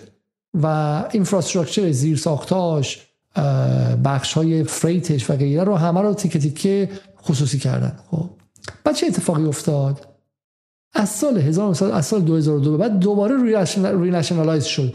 اینقدر کسافت کاری توش اتفاق افتاد و اینقدر خرابکاری اتفاق افتاد تصادف شد نشون داد که بخش خصوصی درست از خیر عمومی حمایت نکرد الان تو آمریکا دو سه هفته پیش یه ماه پیش تو اوهایو تصادفی شد بین دو تا قطار و معلوم شد که بخش خصوصی که مسئول اون, اون ریل ها هستش. به قدر کافی آدم نمی‌ذاره به اینکه سه تا آدم رو هر واگنی بذاره دو تا گذاشته و این باعث شده که مثلا چم سیگنال اشتباه بشه و غیره. و الان بحث نشنالایز کردن در آمریکا هم بسیار بسیار جدیه. حالا من می‌خوام پایین ترش برم. خیلی جالب میشه. پس سال 2002 دوباره اینها نشنالایزش کردن. During 2020 in the midst of the covid pandemic در سال 2020 و در طی پندمی کرونا all passenger train operating companies enter into emergency recovery measure agreement with the UK and Scottish government. در سال در سال در زمانی که کرونا اتفاق افتاد اینا با چه اتفاقی افتاد براشون در سالی کرونا اتفاق افتاد اینها دوباره بخش هایی رو باز اومدن و باز اومدن و به شکلی دولتی کردن یعنی چی همه حرفی که می‌خوام بزنم اینه یعنی این افسانه که در غرب همه چی خصوصی است. اصلا دولت وجود نداره. یک یاوه یک دروغ یک شارلاتانیزم بیش نیست. اینو دقت کنید شما. اصل حرفینه ما همینجا دیدیم که یه مثال خیلی ساده. این خصوص دولتی شد دوباره خصوصی درستش کردن. یعنی اصلا از اول مال مردم عادی بودش. اینا اینا به وجودش آوردن. خب بعد چه اتفاقی افتاد؟ بعد از مدت دیدن که بعد از جنگ جهانی دوم ملیش کردن. بعد تاچر اومد و جان میجر اومد دوباره این خصوصیش کردن. بعد 2002 خرابکاری شد بخشایش دولتی کردن. بعد دوباره در پندمی کووید بقیهش هم اومدن و به صورت امرجنسی و به صورت اضطراری اینها رو باز به دولت دادن و غیره. یعنی چی؟ یعنی در نهایت بودن ریلوی اگرچه باید توش پول در بیارن و غیره ولی باید خیلی عمومی توش تامین شه. و دولت هم اینجا وایستاده زمانی که ببینید که خیر عمومی داره اتفاق نمیفته یا داره خرابکاری میشه یا به ضرر جامعه در کلیتش میشه. حتی اون سرمایدارها دولت دخالت می‌کنه و دوباره بازی رو عوض می‌کنه. این تصور اینها که خصوصی سازی در همه شون باید اتفاق بیفته و مسیرم از این مسیر میره و غیره حداقل در غرب امروز بی‌معنی است و به شما میخندن. نه در غرب همیشه بخشهایی دولتی میمونه و بعد دولت بر روش نظارت کنه بعد باید صاحبش باشه مثل مثلا اینفراستراکچر ها گریت ها یا مثلا چه شبکه های اصلی برق توزیع برق توزیع انرژی جای دولت هست اصلا این خبرها نیست دولت از همه جا رفته باشه. اینا در توهم و تصور خود قن نجات هاست. پس دقت کردید که این مخالفت قنی با این اصل 44 یک مخالفت باور نکردنیه چون این می‌خواد همیشه خصوصی باشه در حالی خود غرب هم این اتفاق نیفتاده. خب من فقط این به نشون بدم که آقای قنجاد اینجا که بتونم پیداش کنم. بله بله. با خودش هم صادق نیست چون سالها پیش که اصل 44 ابلاغ شده بود در دهه 80 شمسی اتفاقا مدافع اصل 44 بود. حالا الان حرفش عوض شده و براش کافی نیست. میگه که از روزنامه‌نگار پرسید ازش میگه به نظر ما با یک ساختار سیاسی مواجه هستیم که با اقتصاد آزاد مخالفه. میگه به نظر من الان حاکمیت با اقتصاد آزاد مخالف نیست. دلیلش رو هم ابلاغ سیاست های کلی اصل 44 می‌دونم. که چارچوبی برای تصمیم ترسیم یک اقتصاد غیر دولتی و رقابتیه. بنابراین ما از منظر نظام سیاسی حاکم مشکلی نداریم. مشکل بیشتر در رده های میانی مدیریتیه. و همین از آقای غنی اون موقع از اصل 44 رو هم دفاع می‌کرد. الان که دیگه با اصل 44 خیلی خیلی مخالف شده. برگردیم به قانون اساسی. اصل 44 پس میگه که بخش هایی مثل پست تلگراف و تلفن باید متعلق به دولت باشه. تو خود آمریکا الان پست متعلق به دولته. خب؟ بخش خصوصی شامل کشاورزی دامداری صنعت تجارت و غیره. حالا تعاونی هم که اینجا مطرح می‌کنه دیگه. خب تعاونی هم مطرح می‌کنه و میره پایین. مالکیت در این سه بخش تا جایی که با یکدیگر با, با اصول دیگر این فصل مطابق باشند و از محدود قوانین اسلام خارج نشه و موجب رشد اقتصادی کشور شه به زیان جامعه نشه مورد حمایت قانونی اصل 45 انفال و ثروت های عمومی از قبیل زمین های مواد یا رها شده معادن دریاها دریاچه ها مراتعی که حریم نیست ارث بدون وارث این در اختیار حکومت اسلامی. توی انگلیس آقای قننجاد شمایی که مدعی فهم غرب هستی توی انگلیس اتفاقا از مگنا کارتا یعنی از حدود 1280 میلادی 1280 میلادی مگنا کارتا انفال رو انفال رو متعلق به همه دونست. یعنی مراتع در انگلستان هم رودخانه ها جنگل ها متعلق به همه است. و اون موقع حتی اریستوکراسی اون موقع یا اشراف و اعیان اون موقع حق نداشتن ازشون استفاده کنن. بحثا بحثایی که خیلی در حداقل در این 20 سال گذشته خیلی انجام شده. بهشون میگن کامنز درسته؟ یعنی همون مادر انفال ما میشه. امور بخش های مشترک و بحث enclosure of commons هستش بحث این که ایده می‌خوام مرتب commons رو محصور کنم و مطلب خودشون کنم و, و privatize کنم و غیره. آقای غنی من می‌خوام شما بگم مردم عادی چه اتفاقی داره میفته غنی نژاد معتقده که همش رو باید بدید بره به بخش خصوصی. معدن دریا دریاچه رودخونه کوه دره جنگل همه رو بدین بره. خب سوال اینه که الان این اتفاق افتاده آقای غنی نژاد در این سی سالی که از فوت آقای خمینی گذشته همه رو دادن رفته. جنگل خاری کوه خاری به شکلی زمین خاری گرفتن بخش های مختلف معدن معدنایی که مال بچم دوستان شما آقای مرعشی آقایون دیگه در جهانگیری در در کرمان هستش بقیهشون خب در جاهای دیگه. اینا خب همش دادن رفته. دیگه بس چی می‌خواید؟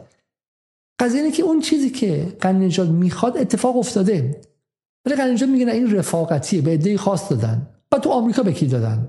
تو آمریکا رقابتی نبوده رفاقتی نبوده. تو آمریکا مثلا علی علیزاده می‌تونسته بره و به شکلی اون هم با راکفلر رو مثلا با بقیهشون رقابت کنه؟ و معلومه که اونجا هم اشکالی از رفاقت بوده. معلومه که هر کسی که قدرت سیاسی بیشتر داشته باشه یا بلد باشه که از قدرت سیاسیش استفاده کنه و به, در به ران تبدیلش کنه بالاتر میره. واضحه. حالا تو آمریکا ممکنه که چهار مورد رو شما نشون میدی یه دونه بیل گیتس و یه دونه استیو جابز رو نشون میدی خب مثل داستان لاتاری بردنه و میگه آقا همتون می‌تونید اینجوری باشید. خیر خیر. اتفاقا خانواده هایی که در آمریکا ثروت خیلی عظیمی دارن اغلبشون این ثروت رو در چند نسل با خودشون آوردن و افرادی هستن که متنفذین سیاسی هم هستن. همینه سرمایداری که غنی نژاد می‌خواد اتفاقا کلا دولت رو بیرون کنه در نهایتش همینه که الان شما در ایران در بخشهایی می‌تونید ببینی که افراد خاصی بر بخشهای خیلی مهمی تکیه می‌زنن. حالا قنیجات میگه در ایران 2500 نفرن که همه اموال رو دارن. بعض قنیجات می‌پرسم تو آمریکا چند نفر هستن که همه اموال رو دارن؟ تو آمریکا درصد بالا اون دهک بالا نه اون یک درصد بالای جامعه چند نفر هستن؟ خب یک معذرت می‌خوام. دارندگان اون 90 درصد مثلا ثروت چند درصد از جامعه هستن؟ یه درصد هستن دو درصد هستن. خب برای همین اونجا هم بخش های خیلی محدودی می‌تونن امکان داشته باشن و به شکلی کلاس موبیلیتی یا تحرک طبقاتی در آمریکا و در انگلیس اصلا بالا نیسته شما چهار مورد خیلی خاص رو اونم از به شکلی توی اون نیوتک و توی تکنولوژی جدید مثال می‌زنی. که بگی در اونجا مثلا رقابتی نیستش و حکومت قانونه. خب ولی اگر قرار باشه که سرمایداری نژاد اعمال شه میشه این وضعی که الان هستش. اونایی که قدرت دارن و امکانات دارن کوه رو هم می‌تونن بگیرن جنگل رو هم می‌تونن بگیرن و و از آن خودشون کنن. حالا اینکه اصل 47 میگه مالکیت مالکیت شخصی مشروعه. من نمی‌دونم چطور این با کمونیسم و اینجا هستش. خب میگه هر کس مالک کار خودشه. اصل 48 میگه بهره بدریت منابع طبیعی و استفاده از درآمدهای ملی. باید تبعیض در کار نباشه. به طوری که در هر منطقه فراخور نیازها و استعداد رشد خود امکانات داشته باشه و غیره و غیره. خب ببینید این اصل محیط زیست و غیره. ببین این خیلی نکته مهمی ها. علتش اینه اینه که در هر لحظه در این سی سال کسی اومده بگه آقا این اصول در قانون اساسی ما قرارداد اجتماعی بین مردم ایران در سال 57 پدران و مادران ما با جمهوری اسلامی بود. آقای جمهوری اسلامی ما آمدیم به خیابان ما آمدیم و خیلی از آمون حاضر بودن کشته بشن. سینمون رو سپر کردیم مقابل گلوله های ساواک و به شکلی شهربانی و گارد ویژه شاهنشاهی. بعدم اول انقلاب رفتیم چه می‌دونم هزینه دادیم ادهیمون رفتن کشته شدن بعد جنگ شد. این حول این قرارداد اجتماعی به اسم قانون اساسی اتفاق افتاده. و قانون اساسی چی میگه؟ میگه که تو وظیفه داری آقای جمهوری اسلامی به من از مسکن من از پوشاک من و از خوراک من حمایت کنی. و الان در این سه دهه گذشته از سال 68 به این سمت تو این کارو نکردی. از سال 68 که رفسنجانی بر این کشور حاکم شد و رفسنجانیزم در اشکال مختلفش و بقیه هم نتونستن ایران رو از مقابل رفسنجانیزم حمایت کنن. تم سریح میگه هم. و رفسنجانیزم حتی در قیاب رفسنجانی قوی تر شد. حتی توسط اصولگراها. احمدی نژاد اومد شکل از رفسنجانیزم رو حالا در یه اشکالی آورد. اگر چه جایی هم مثل مسکن مهر و غیره سعی کرد که مالکیت رو پخش کنه. آقای رئیسی اومده داره رفسنجانیزم انجام میده. مخبر خود رفسنجانیه. آقای میرکاظمی شکلی از رفسنجانی. رفسنجانی در اشکال مختلف می‌تونه ظاهر شه. خب؟ در این سی و چهار سالی که از سال آمدن رفسنجانیزم در این کشور گذشته اتفاقا سوال اینه.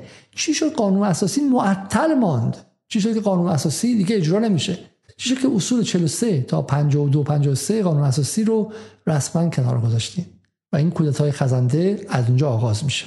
حالا ببینیم قنیجا در مورد آقای خمینی چی میگه؟ در مورد آیت الله خمینی چی میگه؟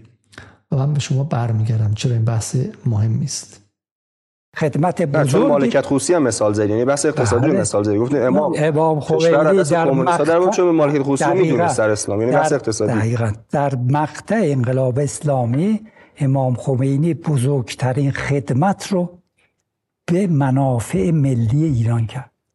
نذاش که انقلاب نذاش که اون بلوایی که شروع شده بود دست چپ اینجا یه سوال جدی بله. مطرح میشه. بله. آیا امام خمینی که مخالف کمونیستا بود بله. مخالف سرمایه‌داری هم بود یا نه؟ نه نبود. من الان براتون خوندم. خب شما خوندید گزینشی خوندید. چی چی گزینشی؟ خلاف اونها هم خیلی امام گفته. حالا من یه بحث دیگه بیارید یه بحث یه بحث شما نظام اقتصاد سرمایه‌داری آمریکا رو میپذیرید؟ نظام اقتصاد به این بعدم می‌رسیم. حالا من برای شما برای اینکه بگم که آقای قنیجا کجا وای میسه بگم دعوا کجاست امروز دعوا کجاست و شما بتونید که حق خودتون رو بدونید. من به اینجا برمیگردم. خب من به اینجا برمیگردم. خب این پورتال آقای آیت الله روح الله خمینیه. درسته؟ و من خیلی راحت کلمه کمونیسم رو در سرچ می‌کنم و به اینجا می‌رسم. میگه مستضعفان متدین بر پادارندگان واقعی انقلاب ها خب. اوکی. رسیدیم به اینجا. اینم بزرگش کنم شما راحت بخونید ملت عزیز ما که مبارزان حقیقی و راستین ارزش های اسلامی هستند به خوبی دریافتند که مبارزه با رفاه طلبی سازگار نیست و آنها که تصور می‌کنند مبارزه در راه استقلال و آزادی مستضعفین و محرومان جهان با سرمایه‌داری و رفاه طلبی منافات ندارد با الفبای مبارزه بیگانند آنهایی هم که تصور می‌کنند سرمایه‌داران و مرفهان بیدرد با نصیحت و پند و اندرز متنبه می‌شوند و به مبارزان راه آزادی پیوسته یا با آنان کمک می‌کنند آب در هاون میکوبند. بحث مبارزه و رفاه و سرمایه بحث قیام و راحت طلبی بحث دنیا خواهی و آخرت جویی دو مقوله است که هرگز با هم جمع نمی‌شوند. و تنها آنهایی تا آخر خط با ما هستند که درد فقر و محرومیت و استضعاف را چشیده باشند. فقرا و متدینین بیبزاعت گردانندگان و بر پادارندگان واقعی انقلاب ها هستند.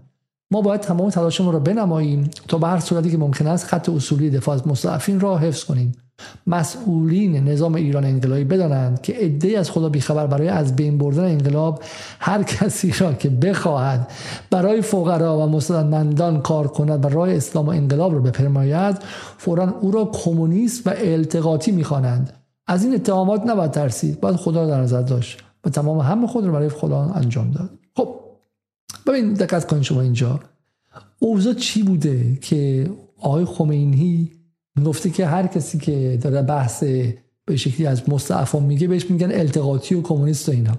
چیز چه زمانی اینو گفته؟ تاریخش خیلی تاریخ جالب و مهمیه. خب این رو تاریخش رو با این دقت کنید. اینجاست.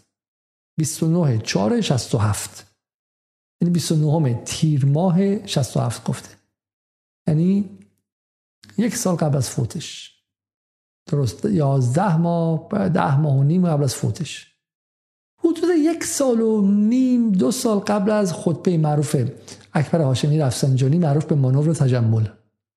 و اینجا دقیقا کودتا اینجا اتفاق میفته چی میشه که آیت الله خمینی مستقیم وای میسته و میگه آقا اینا با همگی سازگار نیستن و جمله زیباش این چیه؟ اینه که سرمایداران آنهایی که تصور می‌کنند سرمایداران و مرفهان بیدرد با نصیحت و پند و اندرز متنبه می‌شوند و مبارزان راه آزادی پیوسته آب در هاون میکوبند. اون کسی فکر می‌کنه که الان کسایی که دلارها رو دارن می‌گیرن بعد با کانال تلگرامی میفروشن. سهم گرفتن. اولیگارشی ایران. الان مثلا میاد خودش میگه آی رئیسی من دلم به رحم اومد. می‌خوام بهت کمک کنم. تورم خیلی زیاده. مردم دارن خیلی بهت فوش میدن. بیا من می‌خوام بهت کمک کنم. این سهممو بدم. و خودم دیگه می‌خوام متنبه شدم. این خبرها نیسته شما دارین آب در هاون میکوبید. کسی که منفعتی به دست آورده این منفعتو که راحت نمیده که. منفعت باباش به زور گرفت. آقای خمینی انقلابی بود و میدونستش که باید برای گرفتن این حقوق جنگید و مبارزه کرد. این کسی نیست که خود به خود بگه آقا بده منم یه چشم میدم. و چه اتفاقی میفته اینجا؟ اتفاقی که میفته اینه. چرا آقای خمینی اینو میگه؟ چون آقای خمینی می‌دونه که حالا من اینا دیگه من بحث صریح می‌کنم. خب بالاخره مردم از اول که فدای مثلا به عاشق ابروی پرپشت امام نشده بودن که. من به ابروی پرپشت علاقه دارم خودم ابروم خیلی زیاده واقعا. ولی ولی ولی یک محتوایی داشته این فیگور سیاسی. این فیگور سیاسی کسی بوده که از مردم می‌گفته مقابل آمریکا وایمیستاده. چیزهایی می‌گفته که در ذهن جامعه فکر کردن بهش ترسناک بوده. فرد بدون ترسی بوده. مثل شاه باید برود. زمانی که امثال بازرگان اینها دنبال تازه چه می‌دونم انتخابات آزادتر بودن. خارج از جعبه فکر می‌کرده out of box فکر می‌کرده خارج از پارادایم فکر می‌کرده. فرد انقلابی بوده. ولی همزمان هم این فرد محتواش این بوده که می‌گفت آقا همه با هم برابرن. بعد بعد مستضعفان هم بیان وسط پا برهنه ها و بیان. کاخ‌نشین ها و برن گمشن کوخ‌نشین ها و بیان. این رو شما نمی‌تونید بگیری و اگر مردم تو این انقلاب پیوستن اینجا بوده. و اگر و قانون اساسی هر کشور اینا دیگه حرف من نیست چون حرف روسو و حرف چه می‌دونم به شکلی پدران social contract و قرارداد اجتماعی و پدران فلسفه سیاسی خود غرب در عصر مدرن که دیگه قنی با اینا که مخالفت نمی‌کنه که. به هر شکلی که حکومت که شکل می‌گیره قرارداد اجتماعی داره نوشته یا نانوشته. این قرارداد اجتماعی یا به اساس بعد از جنگ نوشته میشه یا آمدن سلسله جدید قدرت یا کودتا ولی کودتا که نه چون بخیر به زوره. و چیزی که تقاعد اجتماعی یا توافق اجتماعی است یا انقلاب و غیره. انقلاب پس این چیزا رو مردم می‌دونستن. اومدن توش انقلاب کردن و از حکومت هم دفاع کردن. سوال اینه که اتفاقا چه میشه که این قرارداد اجتماعی سال 68 شکسته میشه؟ چی میشه که الان خریدن خانه برای بخش عمده جامعه ایران یک رویاست؟ چی میشه که به قول هفته پیش اخبار 51 درصد مردم تهران اجاره نشینن؟ یعنی بقیه 51 درصد یعنی بخش از جامعه ایران 10 درصدشون 5 درصدشون دو تا سه تا چهار تا خونه دارن. و وقتی که می‌خوای از این خونه ها مالیات بگیری تمام مجلس جلو سینه علم می‌کنه. وزرا سینه علم می‌کنن. عباس عبدی که باید مثلا جامعه شناس آزادی خواه باشه سینه علم, علم می‌کنه. روزنامه اعتماد و شرخ سینه علم می‌کنه. نمی‌تونی اصلا بهش دست بزنی. خب چی میشه که قرارداد اجتماعی سال 57 که 57 58 که به خاطرش مردم انقلاب کردن که بیانگر روح جمعی ما و اون اراده جمعی پدران ما و اون نسل اون شکسته میشه. اتفاقا برعکس آقای غنی چه کار کردین شما با چهار تا انگ کمونیست و سوسیالیست و غیره که اتفاقا قانون اساسی ایران رو منهدم کردین؟ و شما یک کاری کردین در اینجا. شما یک قارت جمعی رو در این 33 سال در این 33 سال اتفاق افتادیم مالکیت نه انباشت اولیه‌ای که انجام شد این شرکت های عظیمی که به وجود اومدن این اولیگارشی عظیم این کسانی که والا دولتی و غیر دولتی و شخصی و غیر شخصی که مرسه ظهورشون شما در بالا شهر تهران می‌تونید ببینید در اون برج ها و در اون پنت ها و در اون خونه ها می‌تونید ببینید و بعد به خارج بقیش رو ببینید. اونها این مالکیت رو چجوری انجام دادن؟ با هوش و با عقل و با فلان؟ نه نه با رقابت آزاد و غیر آزاد نه به واسطه سلب مالکیت از بقیه مردم. به واسطه اینکه گفتن دولت باید کوچکتر و کوچکتر و کوچکتر شه و دولت رو اینقدر کوچیک کردن که کار به کجا رسید؟ کار به اینجا می‌رسه که الان دولت ایران ابعادش رو من می‌خوام به شما نشون بدم که در جهان در چه وضعی است. اینهاش. این وضع دولت ایرانه. خب دولت ایران در مقایسه با این هاشی نسبت بودجه عمومی دولت به تولید ناخالص در کشورهای مختلف سال 2015 فرانسه 56 درصد آلمان 44 درصد به ایران که می‌رسه 24 درصد 24 درصد. خب یکی از کوچکترین دولت های جهان رو به وجود آوردن یعنی چی؟ همون توه همون خواسته و همون تمنای آقای غنی نژاد. خب غنی نژاد امروز برنده است. وضع امروز ایران اگر خونه نمی‌تونید بخرید مال غنی نژاد و دوستش آخوندیه. اگر برای بهداشتتون با پول عظیم بدید مال مال غنی نژاد و مال غنی نژاد و امثال اونه. اگر دولت وظیفه خودش نمی‌دونه که از کار کار بیکاران حمایت کنه. شما درس بتونید بخونید و بعد کار پیدا کنید اگر این وضع اختلاف طبقاتی در این ابعاد عظیم هستش و تورمی که این شکلیه مال غنی نژاده. غنی نژاد سه چهار تا اصل اولیه داره. چون معتقده که بعد اقتصاد آزاد آزاد باشه. بین کشورها باید آزاد باشه. هیچ گونه تعرفه و غیره هم اونها مذاکره یک اقتصاد جهانی تمام عیار یکی از چیزاش اینه که دشمن تولیده اتفاقا نژاد میگه آقا مالزی داره تولید می‌کنه. بریز بیرون. همین الان سر خودرو تو این برنامه گفت. خودروسازی ایران واسه چی بهش بهش کمک کنی که مثلا چه می‌دونم مثلا بخواد رشد کنه. بریز بیرون. از جایی که داره وارد کن. جهانی فکر کن. دشمن تولیده. و دو قنجات معتقد و عاشق قیمت های جهانی است. قیمت های جهانی. عاشق تورمه. معتقده که معتقد تورم نه. معتقده که دلار الان تو ایران ارزونه. بعد دلار بشه 100 هزار تومن. 100 هزار تومن تا این قیمت واقعیش بشه. الان ارزون دلار. چرا؟ چون قرنجان معتقده که مردم ایران مفتخورن. کارگران ایران بیکار بیکار تنبل و مفقرن و مردم ایران هم مفقرن همش با این بنزین ارزون میرن شمال برمیگردن تو پارک میرن جوجه کباب می‌کنن و غیره. اتفاقا قننجاد ایرانی می‌خواد که مثل بنگلادش مثل چه می‌دونم اندونزی و جاهایی که توش سرمایه‌داری جهانی رفته و داره کار ارزونتر رو استفاده می‌کنه آدم های پایین کاملا لهشن یعنی 70 درصد جامعه ماشین نداشته باشن. اصلا غلط می‌کنن ماشین داشته باشن. با لوازم عمومی پرسشن با هم دیگه برن سر کار و اون بالایی ها پولدارترشن قنی نجاد قنی نجاد معتقده که باید اون بخش فرمانیه و به شکل نیاوران و غیره پولدارتر شه اصلا گیتد بشه. یعنی تصورش از آزادی اقتصاد همینه. گیتد بشه دورش هم حسار بکشن و پایین هم دولت باید کلا بره کنار. مسکن و بهداشت و دانشگاه و همه اینا بره کنار. وظیفه خودشونه. هر بر رقابت آزاد باشه. رقابت بین بچه فرمانیه و بچه اسلام شهر و آزاد باشه. برای هر کمشون با هم رقابت کنن در بازار آزاد. یه قانون هم می‌ذارن اونجا. این قانون براش یک سمبولیه که بین همه اینا برابری ایجاد می‌کنه. در حالی که قانون محصول قانون امر ثانویه. وقتی که انباش اولیه انجام میشه بخور بخور انجام شده بازیگران اصلی قدرت مشخص شدن. بعد میگن آقا همه با هم مساوی باشیم به قانون. مثال واسهتون بزنم. همین بحث محیط زیست. آمریکا از 1880 بیشترین میزان کربن دی اکسید رو تولید کرده برای اینکه توسعه خیلی سریع داشته باشه. تا سالهای سال هیچ کس بهش نمی‌تونه برسه. حالا که رفته بالا و دیگه وضعش خوب شده میگه آقا همه با هم برابر همه کشورها از بنگلادش و ایران تا من و چین هممون دیگه کم کم کنیم. یه اندازه کربن دی اکسیدمون کم کنیم. محیط حالش بده. قانون دیگه. قانون برابر برای همه. بعد تو فکر می‌کنین که تو خود چجوری رفتی بالا؟ چجوری رشد کردی؟ چجوری توسعه پیدا کردی؟ من اون موقع نبودم. اون موقع منو اشغال می‌کردی. حمله بهم می‌کردی.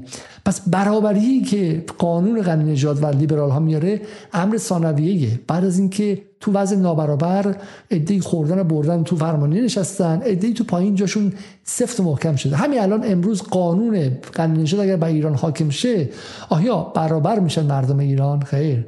قانون غنی نژاد اگر حاکم شه پولدارا وضع موجودشون رو حفظ می‌کنن پولدارتر میشن. برای همینه که اتفاقا در انقلاب قانون به هم خورد و قانون جدید نوشته شد. قانون برای پایینی ها که اونها رو بتونه بالا بیاره. حتی تو خود لیبرالیسم هم چیزی مثل positive discrimination هستش. خب این تبعیض مثبت اونایی که پایینن رو بیاره بالا یه خود به بالای نزدیک شه. چون قانونی که برای بچه دو ساله و بچه 20 ساله مثل کسی دارن کشتی می‌گیرن با هم دیگه. قانون برابر آقا. جفتشون برابر. هیچ کی لگد نذاره به اون یکی. مو نکشه. بچه دو ساله با بچه 20 ساله. خب اینم بس برای اینکه به شما نشون بدیم که قانون نژاد در قانون اساسی داره چیکار می‌کنه و چرا با قانون اساسی بده و در این 33 4 سال چگونه اینها قانون اساسی رو معطل کردن و بعض رو به این وضع رسوندن؟ بریم سر تکیه دیگه از گفتگوی قانون نژاد و من می‌خوام بحث رو یواش یواش جمع کنم براتون. قبول دارید؟ اولانی یعنی... می‌کنید بحث باز به تاریخ. نه نه من می‌خوام بگم که آمریکا با بمب ناپالم تمام کشاورزی زمین های کشاورزی اونجا رو برد بود جنایت های وحشتناکی کرد بر علیه اونا و آخرش هم تسلیم شد به همون ویت کنگ ها و حزب کمونیست ویتنام که حاکم شد الان هم حاکم. بله. خب. رابطه ایران رابطه آمریکا و آمریکا و ویتنام ویتنام با آمریکا رابطه چجوری الان؟ نزدیکترین روابط اقتصادی با هم دارن. خب.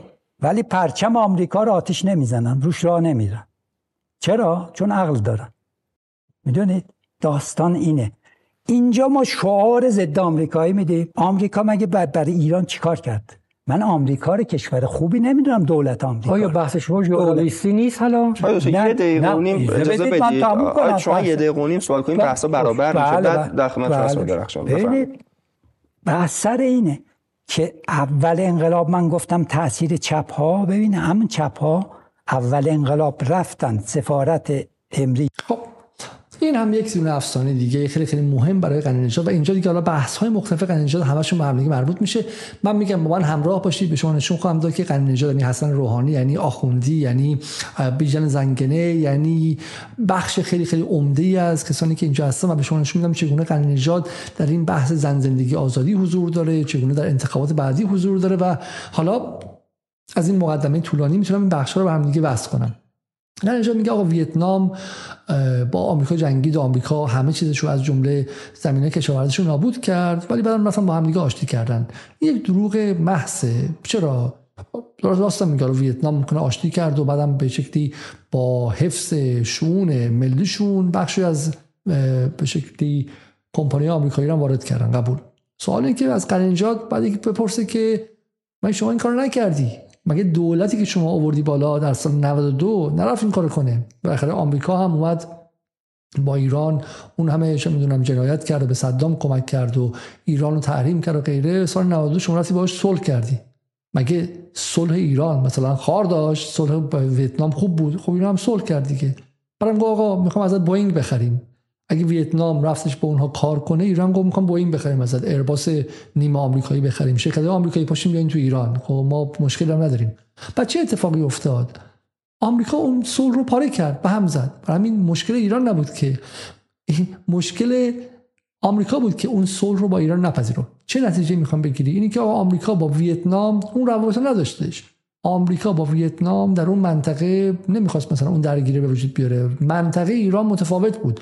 آمریکا به کمتر از تجزیه ایران نابودی ایران خل اصلاح کامل ایران تن نمی‌داد. خب خیلی خیلی واضحه. یعنی می‌خوام به شما بگم مقالطه ها همشون به چه شکلی انجام میشه و اینا چگونه به هم دیگه وصله. یعنی یک قانون اساسی ایران کمونیستا نوشتن. دو کمونیستا باعث شدن که اسلامگراهای چپ برن و سفارت آمریکا رو بگیرن و به نفع شوروی و مسکو اون کار انجام بدن. آیا خمینی هم تو عمل انجام شده قرار گرفتش. بعد این باعث شد که ما به شکلی رشدمون عوض شه و اصلا مسئله به شکلی نتونیم رشد انجام بدیم و غیره و غیره. خب تمامی این افسانه ها رو کنار همدیگه می‌ذاری تک تکش که باز می‌کنی می‌بینی که هیچ جواب نمیده.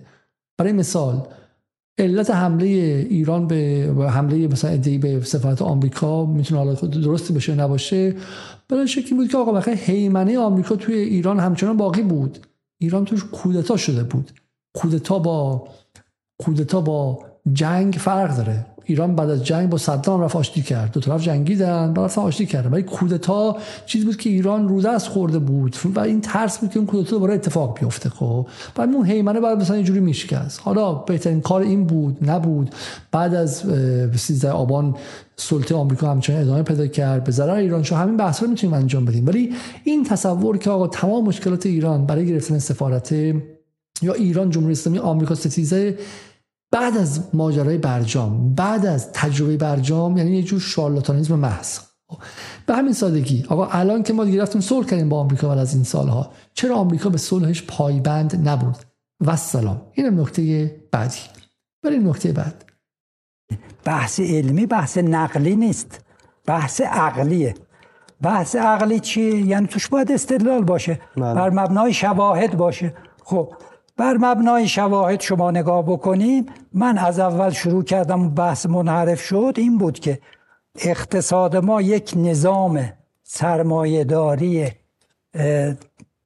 به اصطلاح سرمایهداری مرکانتیلیستی رفاقتی سیاسی مافیایی شده. علتش هم که ریشش در یک چیزی هست که غلط بود از اول اون خشت اول رو که توی قانون اساسی جمهوری اسلامی است کج گذاشتن. تا سریا رفته دیوار کج. اینو باید ما اصلاح بکنیم. باید برگردیم. این اصلاح این دیدگاه اصلاح بکنیم. آقای پروفسور درخشان خلاف این نظر رو دارن. میگن که نه خیلی هم خوبه. چرا خوبه؟ چون امام فرمودن که این خوبه. چون امام اینا تایید کرد. اینا استدلال نیست. استدلال علمی نیست. خب من قبول دارم که آقای درخشان واقعا بخش اصلا واقعا به جایی تاسف بار بود. برای مثال واقعا این چیزی خیلی عجیبی که درخشان گفتش من به اینجا نشون بدم به شما. پیغمبر خدا رو میپسندن میپذیرن بابا جان افکار رئیس رئیس اینا که جان استوارت میدن رو نگاه کنید دیگه. همین بهتران رسول از بچگی گرفت زیر بالا پر خودش که بیدین تربیت کنه. حالا میگه خدا رو میپرستن. بنابراین یعنی اصلا چم بحث فلسفی و بحث فکری رو به اینجا آورده که مثلا اون یکی چه می‌دونم خدا باور بوده خدا باور نبوده و غیره و غیره. حالا اصلا میگم مثلا باور نکردنی که راسل رو مثلا میشم جان سوارت میل تربیت کرده و غیره و میگم اصلا حالا نکته قضیه اینه دیگه. این دوگانه رو شما ببینید. یک سمت قضیه موسی قنی نژاد یکی از طراحان وضعیت امروز یکی از طراحان وضعیت امروز و کسی که تعداد زیادی از وزرای دولت های مختلف از زیر دستش اومدن بیرون و تفکر امروز و هژمونی فکری امروز رو شکل داده. او شاید درخشانه که حالا به شکلی من کدوم وزیر از زیر دستش اومده کدوم آدم مشخص اومده. همین تا تازگی ممکنه احتمال عبدالملکی و غیره اومده باشن خب.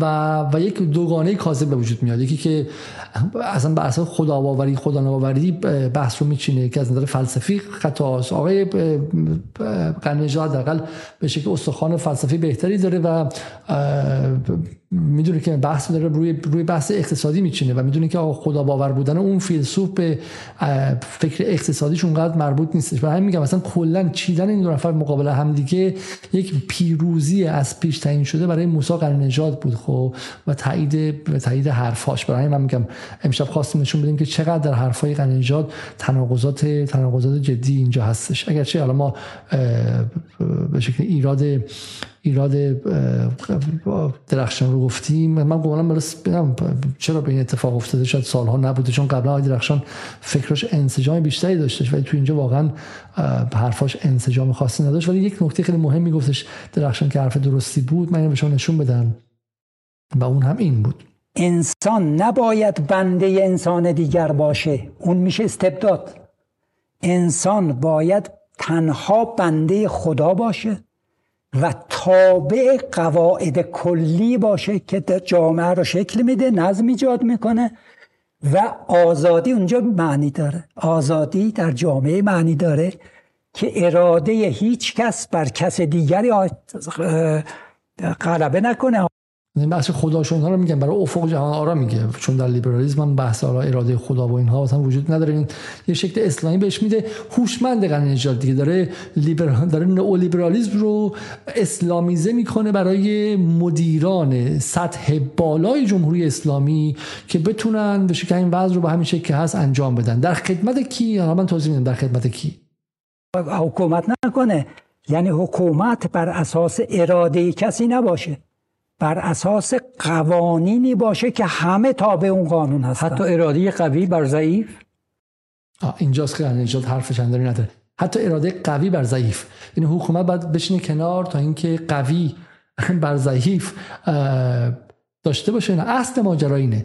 در جامعه جنگلی غنی نژادی و نئولیبرال های هایکی اینه که آقا هر کی زورش برسه انجام میده دیگه. الان من 10 میلیارد 10 همت پول دارم رسانه خواهم داشت. همین الان فولاد مبارکی رسانه داره اکو ایران داره غنی نژاد داره دانشگاه صنعتی شریف بخش اقتصادش رو داره و غیره. فکر می‌سازه اندیشه می‌سازه فیلسوف می‌سازه چه می‌دونم هنرپیشه می‌سازه سلبریتی می‌سازه و از دل اون از جامعه یارگیری می‌کنه علیه منافع خودش. خب این قویه. دولت باید بشینه ساکت اینجا بذاره که این قوی برای این ضعیف زور بگه. چطور می‌تونه دولت این کار کنه؟ در خود غرب هم اتفاق نیست. غربی که میگه اگر مرد روی دست زن دست بلند کنه من دخالت می‌کنم پلیس دخالت می‌کنه چون قوی تره خب اگر کسی هم از نظر مالی از نظر به شکلی کمپانی خیلی قوی تر از ضعیف باشه و بتونه دخالت کنه دیگه درسته؟ برای همین تو همین غرب واقعی نه غرب موهوم نه غرب تخیلی چه اتفاقی میفته ضعفا هم حق دارن که حمایت شن protection دارن تا یه حدی. تا یه حدی. اگر من رئیس کارخونه باشم یک کارگری رو با اردنگ بیرون کنم و پولش هم ندم خب اون می‌تونه بره شکایت کنه بره به اتحادیه شکایت کنه بره به دادگاه شکایت کنه خب و بعدی پروتکشنی انجام میشه دیگه. در جهان نژاد اینطور نیستش. ولی این نکته اصلی که به شکلی آقای آقای درخشان گفت و نکته نکته مهمی بودش. خب حالا ما دیگه از اینها داریم میایم بیرون و میریم سر چی؟ سر بخش های مهم دیگهمون. من برای اینکه به شما نشون بدم که فکر قرن نجات تا کجا میره. این فکر که دولت باید هیچ کاره باشه دولت باید تسعید شه تبخیر شه بره بالا نامرئی شه نه به مسکن کار داشته باشه نه به آموزش کار داشته باشه نه به به شکلی کار داشتن کار نداشتن کار داشته باشه. دست نامرئی بازار باید بیاد و همه چی انجام بده. رقابت بین سرمایداران و یک قانونی هم اونجا دولت بذاره فقط مواظب باشه قانون اجرا شه. همین بره کنار. دولت نامرئی باشه اصلا وظیفه خودش ندونه که تأمین این چیزا کنه. هر کی هم بگه آقا دولت باید فقرا رو مثلا کمک کنه از ضعفا حمایت کنه این کمونیست و این چیزها بیشتر نیستش خب. برای به شما نشون تا کجا این فکر رفته یک تیکه از حرف آقای قربانزاده رئیس سازمان خصوصی سازی که تازگی ها در این بحث مولد سازی هم خیلی نقش مهمی گرفت رو با هم ببینیم. که به شما نشون بدم که چگونه قنی نژاد توانست به فکر جمهوری اسلامی پس از فوت آیت الله خمینی نفوذ کنه. گرده به نداشتن این درآمد. آقای قربانزاده این حرف رو در بحث ورزشی می‌زنه درباره مالکیت تیم استقلال. پایدار عملیاتی. و دومین عاملش مدیریت دولتی. هیچ فرقی بین آقای فتولله زاده، آقای درویش، آقای آجرلو و غیره در مسند مدیریت دولتی نیست. چون مدیریت دولتی مثل بیابونی که اگر در اختیار دولت قرار بدی شن کم میاره حتما برای همین باشگاه استقلال هزار میلیارد دو هزار میلیارد پنج هزار میلیارد هم اگه ریخته میشه تو این باشگاه باز اینقدر این باشگاه وصل پینه داشت که باز می‌رسید به استراماچونی می‌گفت ندارم. این شیوه مدیریت دولتی باید کنده بشه که یه نفری نگاه کنه ببینه خب من تا کی اینجا هستم؟ اصلا کی از من حمایت می‌کنه؟ به چه ترتیبی هست؟ همین چند روز رو بچسبم و خدا نگهدار. آره وزیر رو بردارن منم ور میدارم این آقای قربانزاده است. رئیس سازمان خصوصی سازی. معتقد هر چیزی که دولتی است باید نابود شه و بره کنار. این تفکر خود هایکه. یعنی این تفکر اگه توی انگلیس امروز 2023 بذارید خب حزب کانسرواتیو هم هوش می‌کنه. یه تو چقدر هاری؟ آقای قربان زاده این سطح از هاریزم از هارگرایی اقتصادی از کجا آوردی که هر مدیریت دولتی شن بیابون هر چی بزنین تمام نمیشه؟ یعنی چی؟ این دولت نباید باشه. دولت نباید مثلا بحث نظامی رو من رعایت کنه بحث انتظامی رو رعایت کنه بحث امنیتی رو رعایت کنه بحث بهداشتی رو رعایت کنه بحث کرونا رو باید دولت رعایت نمی‌کنه همه چی واگذار کنم به بخش خصوصی ها همه چیز رو همه چیز رفت و این آدم رو گذاشتن برای مولد سازی تا اینکه بفروشه و بره کنار و غیره. خب می‌خوام شما فهم بگم که ما کجا وایسادیم غنی نژاد یک تصور واهی نیست از یک پیرمردی که دستش حالا اینجوری اینجوری آروم میلرزه. نه غنی نژاد در عمق جمهوری اسلامی در این 33 سال نفوذ کرده و وضع امروز ایران که خریدن یک پراید برای بخش عمده از جامعه ایران یک آرزوی محال از دست, دست نیافتنیه. صاحب خانه شدن آرزوی محال دست نیافتنیه. فقیر به دنیا آمدن و فقیر مردن یک امر طبیعیه. آموزش برای پولدارهاست. و شریف پنجاه خورده درصدش مال دهک ده کشوره و از کلاس های کنکور به اون قیمت مستقیم میرن بالا و جامعه طبقاتی که آدم ها در همون طبقات بالا اگه اومد باشن پولدارتر و پولدارتر میشن. مگر اینکه برن خارج کشور. این این محصول و بعد دولت هم اینجا ناظره و هر سال هم داره به شکلی نقشش کم میشه. و حالا هم به اشکال مختلف و با اسپای مختلف از جمله اینکه نقدینگی زیاده تورم برای نقدینگیه. حتی امکان دولت برای اعمال اقتدار و حقوق دادن به آدم ها و افزایش کار دستمزد کارگران هم ممنوع می‌کنن میگم دولت از اینم کوچیک‌تر باشه. دولت نقدینگی هم باید نداشته باشه امکان چاپ پول هم نباید داشته باشه خب؟ این یه بخش بخش ایدولوژیک داخلیشه. اما یه مابعضای خارجی هم داره. یه مابعضای خارجی داره که این مابعضای خارجیش مهمه. مابعضای خارجی قضیه چیه؟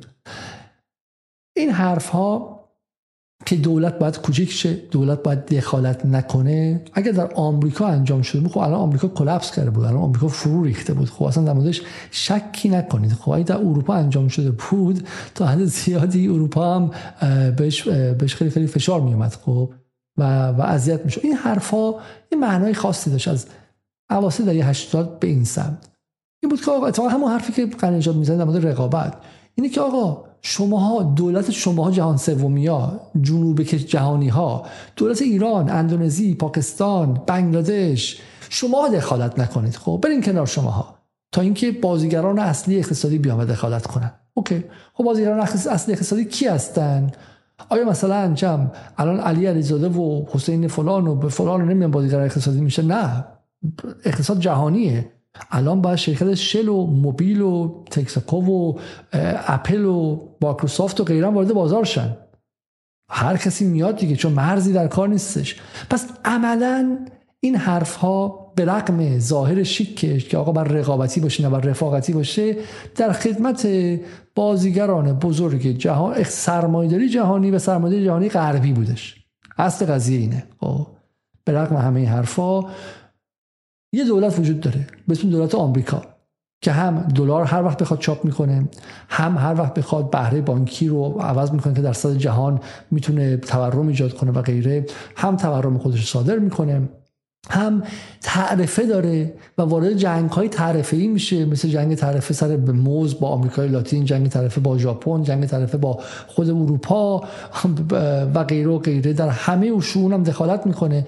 و بعد هم نهادهایی داره مثل IMF و مثل WTO و غیره که اتفاقا می‌تونن تاثیرگذاری کنن روی اقتصاد بقیه کشورها.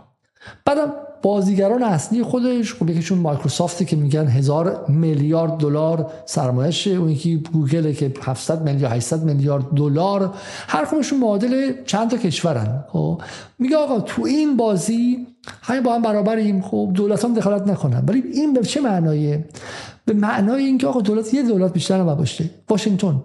واشنگتن. چون اگه قراری که اقتصاد دولتی نباشه واشنگتن نباید دخالت کنه. دلار هم نباید همه کاره باشه. وزارت خزانه داری نباید باشه. ها جالبه که واشنگتن چگونه دخالت می‌کنه؟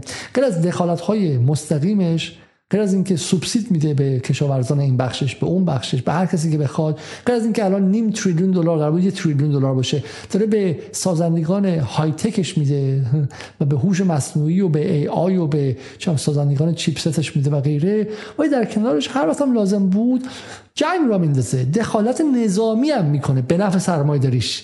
به نفع سرمایه‌داری و به نفع به هم زدن بازار. اگه بدون نفت داره زیاد گرون میشه یک کشور نفتی رو می‌گیره. اگه نفت داره خیلی ارزون میشه یک کشور دیگر اونجوری رو می‌گیره. خب برای دسترسی به مس تو شیری کودتا می‌کنه. برای دسترسی به تی به شکلی لیتیوم وارد اونجا میشه و غیره و غیره تو بولیوی کودتا می‌کنه. این مزخرفات رو از کجا آوردید؟ خب ما با اقتصادی به قایت دولتی و به قایت نشنال و ملی در این سالها سر کار داشتیم. که اسمش بود جهانی. جهانی شدن اسم قدرت گرفتن روزافزون یک نیشن یک ملت و یک دولت بود. دولت آمریکا و ملت آمریکا. یعنی کلاق و رنگ کردن به جای قناری به ما فروختن یعنی همین. دولت و ملت آمریکا و آمریکا ملت آمریکا که جهان نیستش که آمریکا ملته. کسی تو اوهای زندگی می‌کنه توی الی زندگی می‌کنه و غیره ملت آمریکاست. منفعتش هم تو اونجا میره بیش از هر چیزی. درسته؟ اینا به اسم جهانی شدن اومدن و چه می‌دونم خودشون برای بقیه جهان تصمیم گرفتن اسمش رو هم گذاشتن جهانی شدن. اون موقع یه بخشی از منفعتش رو هم به اروپا و به این کشورهای متحدشون دادن. خب گفتم شما هم از این سفره بخورید ولی کمتر ولی کمتر. خب صداتون در نیاد طرفدار globalization باشید. این نکته خیلی خیلی مهمه. در واقع غنی نژاد این نقطه گرهش اینجاست. بعد ازش پرسید که کجاست که اون اقتصاد کاملا آزاد تو وجود داره. چون تمام این سالها هم خود هایک به واسطه یا CIA و به واسطه هایک از بعد از جنگ جهانی دوم توسط نهادهای آمریکایی تشویق شد. و تفکر هایکی و تفکر میلتون فریدمنی اساتید بزرگ آقای نژاد کجاها انجام شد؟ کجاها تونست برای خودش مسیری جایی پیدا کنه برای اجرا شدن؟ مدینه فاضله نژاد ها کجاست؟ بذارید سوالی از نژاد بپرسیم ما. آقای نژاد این سرمایه‌داری که شما داری میگی که توش رقابت بی‌نهایت یه قانون هم بیشتر نیست دولت هم توش تبخیر میشه و یه ناظری که فقط مواظبه که جرزنی نکنه کسی کجاست؟ آیا میپذیرید یعنی ابلاغاز علمی میپذیرید که یک نظام سیاسی امپریالیستی باید نظام اقتصادی مقوم خودشو داشته باشه نظام اجتماعی مقوم خودشو داشته باشه. قطعا اینو باید با هم بخونن. درسته. از این روز که نظام سیاسی امپریالیستی آمریکا نظام سرمایهداری حاکمیت شرکت ها رو داره. بله. پس شما اگر با نظام سیاسی امپریالیستی آمریکا مخالفید منطقا باید بپذیرید که نظام سرمایداری موجود در آمریکا رو نمیپذیرید. نمیپذیره خب الحمدلله. شما پس با نظام سرمایه‌داری مخالفی نه. این دو تا دو تا حرف متفاوته. من با نظام سرمایهداری رقابتی موافقم. با نظام سرمایهداری مافیایی و رفاقتی و نظام سرمایهداری سیاسی همون سوال اینه. یک کشور نشون بدید که این نظام سرمایه‌داری خلص شما باشه. چون آمریکا هلیبرتون اوج مافیاست. مافیایی که دیک چینی معاون رئیس جمهور بود. به خاطر هلیبرتون خیلی معتقدن که جنگ عراق رو انداخت. خب آمریکا پر از مافیاست برادر من. انگلیس پر از مافیاست. مافیا سرمایه‌داری مافیایی. ما سرمایه‌داری غیر مافیایی داریم ما. ما سرمایه‌داری غیر مافیایی داریم. تو همون آدم اسمیت شما وقتی می سرمایه‌دارا به قدرت می‌رسن آبجا می‌خورن بعد تصمیم می‌گیرن که چجوری قوانین رو عوض کنیم مجلس رو بخریم لابی کنیم رسانه صاحبش هستن. مگه سرمایه‌داری غیر مافیایی داریم؟ حالا این جواب قنی نشد نظام سرمایه‌داری شما باشه توش. هیچ کشوری نیست. خب همه یک طیفی پس شما اون طیفی ببینید یعنی کشور کمو حزب ببخشید چین کمونیست هم کشور سرمایه‌داریه من همه اونجا اونی که نمیپذیر. خب میگه هیچ وجود نداره. اما یه جایی وجود داشتش. خب این تفکر هایک و میلتون فریدمن که آقا اینا هی باهاشون حرف بزنیم میگه آمریکا کافی نیستش. آمریکا به قدر کافی سرمایه‌داری نشده. آمریکا هنوز داره مالیات می‌گیرن مالیات هم سرقت از بقیه است دیگه. میگم اینا حتی با مالیات هم مخالفن. مالیات با چی بگیری؟ مالیات برای اینکه بعد دولت بخواد باهاش ارتش داشته باشه پلیس داشته باشه بیمارستان. پلیس برای چی؟ پلیس هم باید خصوصی بشه. ارتش برای چی؟ ارتش هم باید خصوصی کنی خب؟ همه اینها رو باید به شکلی خصوصی کنی و خود جامعه انجام میده. مایکروسافت ارتش خودش رو خواهد داشت. اپل ارتش خودش رو خواهد داشت. هلیبرتون ارتش خودش رو خواهد داشت. همه اینا خصوصی میشه خب؟ مثل تو آفریقا هستی که بخاطر شل میره توی کشوری وقت میره غارت می‌کنه با خودش نیرو نظامی هم می‌بره. نیرو نظامی خصوصی با خودش می‌بره. و غیره. اما یه جایی هست جاهایی هستش که این ایده های قنی نژادی اتفاقا انجام شد. با کمک آمریکا. آمریکا رفتش و اون رو انجام داد. میلتون فریدمن.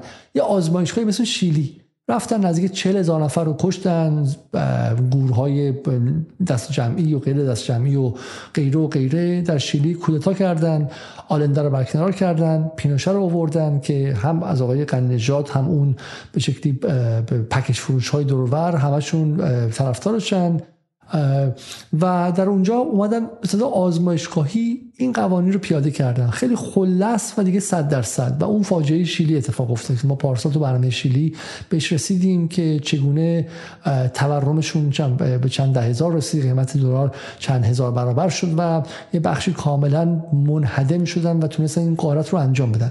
منظورم این که این قصه نئولیبرالیسم خلصی که هستش همواره با چی اومده؟ همواره در با دولت آمریکا اومده یعنی CIA آمریکا و کودتا همیشه پشتش بوده. خب، یه نکته اولی که هستش نکته دوم این که قنی نژادها و این نولیبرال های های کی در ایران همیشه یک ادعای غیر قابل اثبات و غیر قابل انکار دارن. و اینکه آقا اگه وضع اینه حرفایی که ما می‌زنیم به قدر کافی انجام نشده. کمونیست هم همین می‌گفتن. کمونیست هم می‌گفتن که اگر شوروی اینجوریه کمونیسم واقعی این نیستش. کمونیسم واقعی این اتفاق توش نمیفته اسلامگرا هم همین میگن میگن اسلام واقعی نیستش. هنوز به کافی نشده. اگه شده بود وضع حجابی نبود. بعد بیشتر چه می‌دونم قوانین رو سختتر بذاریم و غیره. تمام نیروهای ایدولوژیک معتقدن که ایدولوژی ما کم انجام شده. راه حل اجرای بیشتر این ایدولوژی قرن نجات میگه که از سال 68 تا به قدر کافی دولت کوچیک نشده. کوچیکترش کن. به قدر کافی خصوصی سازی انجام نشده. بیشتر خصوصیش کن. به قدر کافی با آمریکا از زمان برجام صلح نشده. بیشتر صلح کن بیشتر بده بره. FATF هم بده بره. بقیه هم بده بره. به قدر کافی کوه و جنگل معدن داده نشده به به شکلی گروه های خاصی. همه رو بده بره. رودخونه هم بده بره. هوا هم بده بره. خب آب خوردن هم بده بره و غیره. این غیر قابل اثبات دیگه. میگه بقیه هم بده بره و بعد اوضاع درست میشه. خب و اون موقع قنجه احتمالا نیست که بخواد ثابت کنه که این شده نشده. این هم دومین مسئله است که مش... تمام دنیا همیشه میگن که به قدر کافی نئولیبرال نشد. تو خود آمریکا باشون حرف بزنی بگی آقا اینقدر فقر و بیچارگی شما سال 1990 وعده دادید که این رقابت آزاد و به شکلی تضعیف تدریجی دولت به تدریج وضع فقرا رو بهتر می‌کنه. از 1990 تا امروز فقیران فقیرتر و ثروتمندان ثروتمندتر شدند 1990 20 80 درصد ثروت جهان در اختیار 20 درصد بود. در سال 2020 90 درصد ثروت جهان در اختیار 10 درصد پس انباشت ثروت و فاصله بین فقیر و غنی بیشتر شده. این دروغ گفتین شما. میگن نه قوانین ما به کافی انجام نشده. خصوصی سازی به کافی انجام نشده. یارانه به کافی حذف نشده و غیره. این نکته نکته بعدی حرف قنینه شده. اما برسیم به اینکه قنجات چی می‌خواد. یه جای خیلی زیبایی قنجات صحبت کرد. و گفت سه تا بانکه. سه تا بانکی که خب این بانک ها بقیهشون رفاقتی و خصولتی و غیره. سه بانک رو اسپورت کردم من اسمشون نمیارم. خب اینا خوبن خصوصی خصوصی هن. ببینیم که راهفر در مورد این بانک ها چی میگه. بانک های خصوصی امروز قده سرطانی این کشورن. این بانک ها دوازده هزار میلیارد تومن 1384 که دولت نوام آمد سر کار. دوازده هزار میلیارد تومن دیون معوقه بانکیه وقتی رفتن بیرون 260 هزار میلیارد تومنه. اینا رو دادن به دوستان و رفقا و بعد بدون اینکه ازشون وسیقه کافی بگیرن. و به همین دلیل بعدا بحران بانکی پیش اومد. بعد نتیجه بحران بانکی چی بود؟ یه تصمیم نابخردانه دیگری که اتخاذ شد. دعوای خیلی پیچیده ای نیستش. سخت نگیرید. خیلی لازم نیستش که وارد حالا واقعا تئوری تاریخ فلسفه شید. خب، طرفداران بازار آزاد ایدولوژیشون اینه که آقا هر گونه آزادسازی هر گونه مقررات زدایی هر گونه خصوصی سازی به نفع توسعه است. درسته؟ و مشکل اصلی هم همیشه این می‌دونستن. یک قوانین دست و پاگیر کار. کارگر تو ایران گرونه. کارگر تو ایران زیاد protect میشه و حمایت میشه. قانون کار ایران دست و پاگیره دو دولت زیاد حضور داره. باید دولت بره کنار تبخیر شه. دولت باید تصعید شه. میگم چون ذهنشون از آمریکا اومده بودی که دولت ایران تضعیف شه به نفع دولت قوی تره یه دولت کوچولو به اسم ایران با 800 میلیارد دلار GDP تضعیف شه خب به نفع دولتی با 20 تریلیون دلار. اون موقع چین هم نبود که خب. حالا حالا اینو به کنار.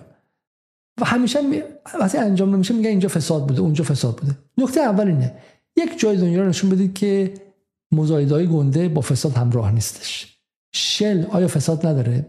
همین الان توی انگلیس مشخص شد که 19 میلیاردی که آقای بوریس جانسون برای به شکلی اون ونتیلیتورها یا ونتیلاتورهای بعد از کرونا داده بود بعد دوستان و رفقای خودش داده بود. خب همه سرمایداری و فساد سرمایداری و رفاقت سرمایداری و network های قدرت با هم دست در دستن نمی‌خواد به انگلیس فکر کنید که آقا ایتن مؤسسه ایتن همیشه به شکلی توش نخست وزیرهای آینده میاد و رؤسای شرکت های آینده می رئیس BA و رئیس چه می‌دونم شرکت های گنده از اینجا میاد. و همین ایران نگاه کنید. مدارس گنده به مدارس معروف ایران نگاه کنید. مفید نیکان علوی یه بر مدارس مذهبی و بقیه مدارس پولداری نگاه کنید. اینا شبکه قدرت می‌سازن. این شبکه قدرت میاد توی مدارس معتبر. امام صادقش اون ورش این ورش. خب و این شبکه قدرت با همدیگه بعدا میان با همدیگه هستن. نه اینکه آدم بدی باشن. قدرت قدرت میاره و ثروت میاره. ثروت هم قدرت میاره و برعکس. قدرت اقتصادی و قدرت سیاسی با هم ترجمه پذیر هستن. و سلام برای همین این سرمایه‌داری رفاقتی که از مزخرفترین واژه های من درآوردی. سرمایه‌داری همیشه تا حدی رفاقتی هست. برای اینکه سرمایه‌داران تو طبقهشون به همدیگه نزدیکترن با همدیگه راحتتر کار می‌کنن. بچه‌هاشون رو به همدیگه میدن ازدواج هم می‌کنن. هم طبقه هستن. چیز عجیبی نیست این حرفا. سرمایه‌داری رفاقتی اینها نیستش. این بانک های خصوصی واقعی همینن که این بلایی که سر اینجا آوردن و آقای قننجاد میگه باید بیشتر انجام بدیم خب بریم سر بحث امشب ما و, گفتگو رو تموم کنیم. اما قبلش یک حاشیه دیگه در مورد قننجاد هستش. قننجاد یکی از کارهای خیلی زیبایی که در زندگیش کرده چی بوده؟ قننجاد یکی از کارهای زیبایی کرده این بوده. معتقده که نهضت ملی کردن خاطره وحشتناکی برای ماست. قرنجاد از دشمنان اصلی مصدقه و من تعجب می‌کنم که آقای درخشان هم اینجا فوشی مصدق داد. خب قرنجاد معتقده که مصدق با آوردن نفت و ملی کردنش خیانت کرده به ایران. قنی معتقده که بهتر بود که نفت ایرانی ها دست دولت انگلیس دست بریتیش پترولیوم میموند. دست دولت ایران نمیموند دولت قوی تو ایران بد است اخ است. خب؟ برای مصدق هم یه پاپولیس بود که خیانت کرد به ایران. این دقت کنید که خیلی نکته مهمیه. خیلی نکته مهمی می‌خوام بهش به اینجا برسم. واقع 28 مرداد آیا واقعا کودتا بود؟ ایشون معتقده که واقعی که منجر به سقوط مصدق شد با وقوع انقلاب اسلامی و در گفتمان سیاسی فلان شد ملیگران و شبقراران هم فلان هم واقعی که ایشون معتقده خیلی هم کودتا نیست و خیلی چیزه این رویژنیسته و تجدید نظر طلب در مورد 28 مرداد. ببینید بحث به کجا داره می‌رسه. بحث به کجا داره می‌رسه. خب یه نکته پایینی هم بگم اینجا. راهی به جز ریاضت اقتصادی نداریم. من وقتی میگم رئیس بررسی مختصر سیاست گذاری در اصل تنگ دستی دولت میگه. دولت فقیره بعد مردم هم فقیر شن و بعد ریاضت کنن. من وقتی میگم اگر شما فقیرید امروز به خاطر قانون نجاته از روی این میگم. آماده اید بریم و بحث رو تمام کنیم. اولا که بحث بین این دو آقا درخشان حالا من بنده خدا میگم کارش ندارم. بحث آقای قنیجاد بحث کاملا سیاسیه شما به اقتصاد خیلی عجیبم نیاز ندارید. ما معتقدیم که حرفی که قنیجاد می‌زنه اولا در هیچ جای دنیا اجرا نشده. من نشون دادم امروز در انگلیس و در فرانسه و آلمان هم اجرا نشده. من معتقدم که آقای قنیجاد معتقده که با احتکار نباید مقابله کرد. هر کی که می‌تونه احتکار کنه با به شکلی با گرون فروشی نباید مقابله که اصلا وظیفه دولت نیست که قیمت گذاری کنه. هر کی خواست هر کاری می‌تونه انجام بده. قنیجاد متعلق به معتقد به افسانه بی‌دولتیه. دولت نامرئی و اینکه اجازه بده که بازار خودش خودش رو به شکلی تنظیم کنه. من دارم میگم این دروغ. اگر اینطور بود الان آمریکا اصلا فرو پاشیده بود و انگلیس هم اصلا فرو پاشیده بود. خب دولت مرتب وارد میشه. تو همین انگلیس وقتی می‌بینن که نظرسنجی نشون میده که مثلا طبقات پایین عصبانی امکان شورش هستش بلافاصله دخالت می‌کنن. اگه به قانون نجات بگی بگی آقا در آبان 98 اوضاع جامعه خرابه. بعد چیکار کنیم ما؟ ممکنه مردم شورش کنن و این باعث بی‌ثباتی شه. بعد دشمن سوء استفاده کنه از این. هوس اینو کنه که بیاد مثلا سردار سلیمانی رو ترور کنه یا مثلا با ایران دست به پنجه شه. می مهم نیست. مردم میکشنشون و بعد یاد می‌گیرن. قنیجه از کشش شدن 237 نفر تو آبان 98 ابایی نداره. چرا؟ چون فریدمن هم از کشش شدن 40 هزار نفر توی کودتای شیلی در 1973 ابایی نداشته. معتقده که مردم بیهیویرشون و رفتارشون عوض میشه بعضی مدت. می‌فهمن که وظیفه دولت نیستش که ازشون حمایت کنه بهشون بنزین ارزون بده. 237 نفر رو بکش 2000 نفر بکش تا اینکه یاد بگیرن بنزین قیمتش باید قیمت جهانی باشه. خب برای همین میگم در سال تولید و تورم قنجاد عاشق نابودی تولید و گران کردن بیشتر دلار خب من معتقدم که آقای غنی نژاد حرفش همان رفراندومی که حسن روحانی زد. چرا؟ حالا میشه توضیح داد چرا. ببینید رفراندومی که روحانی میگه در سه قسمته. رفراندوم اقتصادی سیاست خارجی و گمانم در سیاست داخلی درسته؟ خب سیاست خارجی روحانی چه چیزی بود؟ بده بره بود دیگه. یعنی تضعیف دولت مرکزی ایران تضعیف قوای نظامی ایران خلع اصلاح داوطلبانه ایران به نفع امپریالیست آمریکا به نفع نظم آمریکایی جهان درسته؟ که چی؟ که ما بتونیم در نظم اقتصادی شریک شیم و از مواهبش برخوردار شیم بتونیم نفتمون بفروشیم بتونیم کار دیگه کنیم و بتونیم از از شل و از موبیل و از بوئینگ هم بخوام بیان تو ایران سرمایه گذاری کنن. این اصل معنای سیاسی آقای حسن روحانی بود درسته؟ در سال 92 که بخش عمده اومدن پشتش. و اینها موفق نشدن. ولی الان می‌خوام به عنوان رفراندوم باز بیان و همین رو انجام بدن. سیاست خارجی ایران مشکلش چیه؟ با عربستان هم که رفتن ساختن که. مشکلش چیه؟ خب با چین هم که الان رفتن شانگهای انجام دادن. به روسیه هم که نزدیک شدن. با کل منطقه هم که دارن می‌سازن. مشکل شما با سیاست خارجی ایران چیه؟ برجام. برجامی که شما انجام دادی آمریکا بهش تن نداد. مهم نیست. بده بره. بپذیر هر چی که می‌خواد. خل اصلاح کن. دست ببر بالا. مرز بذار کنار. بگو آمریکا من می‌دونم مرز در دنیای امروز وجود نداره. من به نظم دلار بپیوند. من رو قبول کن در IMF در WTO هر چی که می‌خوای میدیم. موشک و اینام لازم نداریم. این رفراندومه. و اگر این رفراندوم نشه چی کار می‌کنیم ما؟ بازی رو به هم می‌زنیم. مثل سال 88 کودتای 1388 کودتا رو نه اینکه می‌رسه موسوی کنه بعد خودم می‌رسه موسوی اصلا درکش به این صد از پیچیدگی نمی‌رسید کودتای اکبر هاشمی رفسنجانی بود. در سال 88 کودتای کارگزاران سازندگی کودتای اصلاح طلبها به عنوان پیاده نظامشون بود. و تو همین زن زندگی آزادی هم همین اتفاق افتاد. خصلت دوگانه تفکر کارگزارانی. یک دست شاخه زیتون یک دست به شکلی سلاح.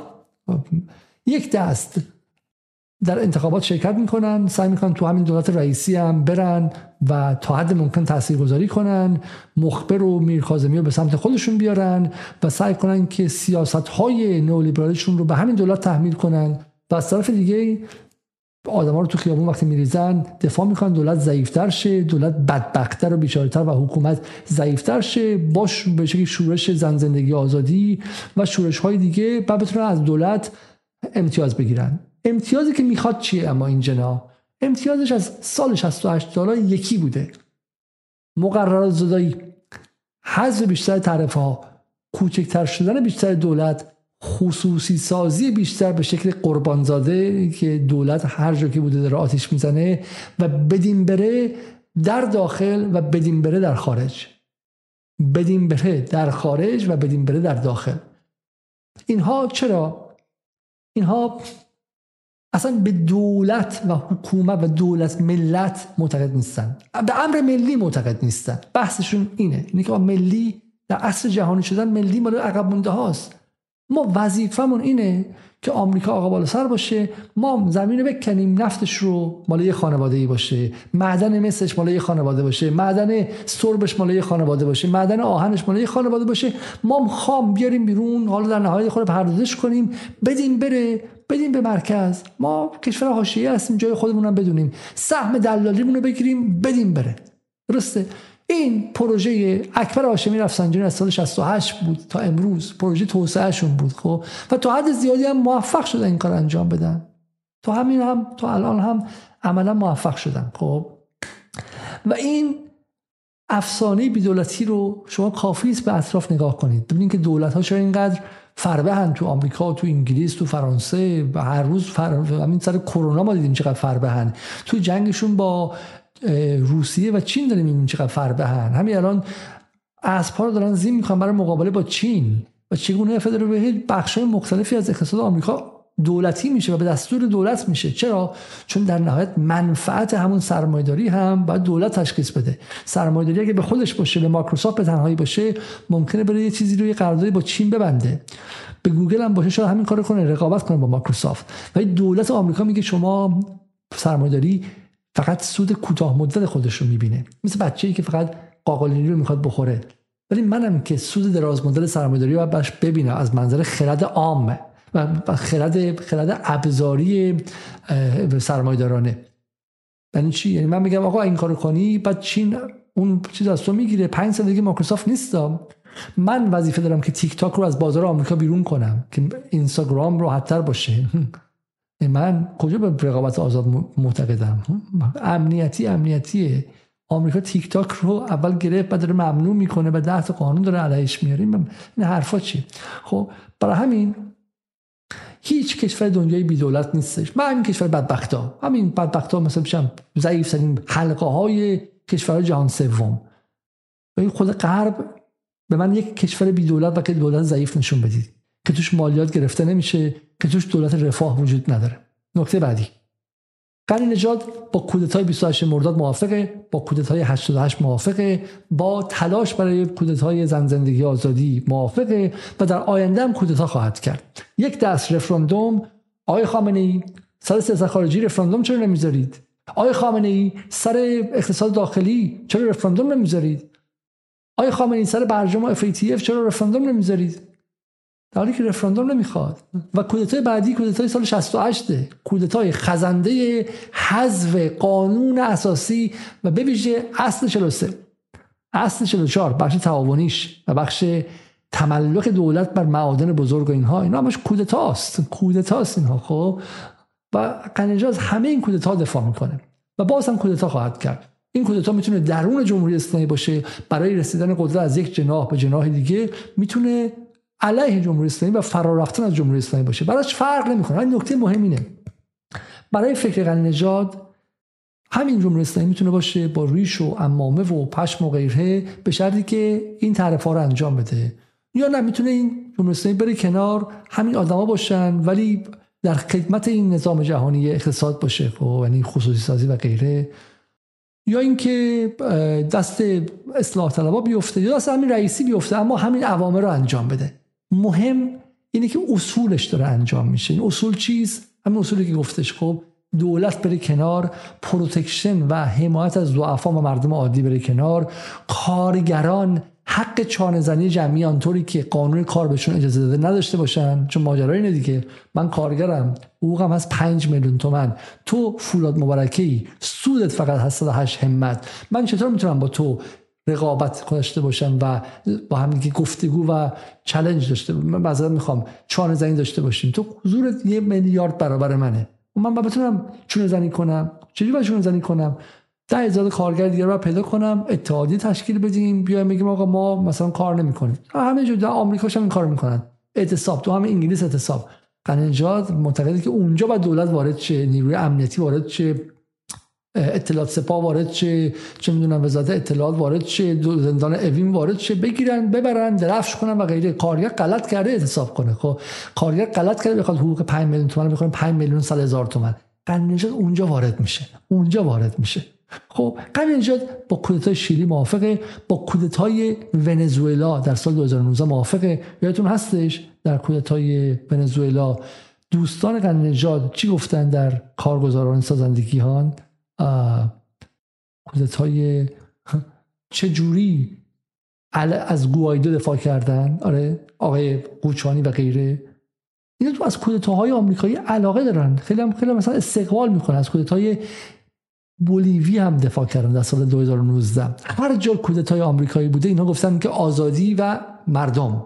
هر جا که انقلاب مخملی که کودتای CIA بوده برای گرفتن اون منابع اینها بهش ازش حمایت کردن به اسم آزادی آزادی اینها اسم رمز برای تسلط بیشتر واشنگتن بر منابع زیرزمینی کشورها خب. دو گفتم که آقای نژاد از زیر دستش بسیاری اومدن بیرون. آقای طبیبیان اومده بیرون که سالها مشاور رئیس جمهور و غیره بودش. خب و قرن نژاد رو می‌تونی همین الان در جای جای بخش های مختلف دولت ببینی. و توی اینجا اومده داره خودش رو سفید چویی می‌کنه. خب از خودش سلب مسئولیت می‌کنه. در واقع توی این من واقعا باورم نمیشه که تلویزیون سپاه پاسداران تلویزیون سپاه پاسداران شبکه افق چنین چیدمانی وقتی چون رسانه رو نشناسی همین میشه.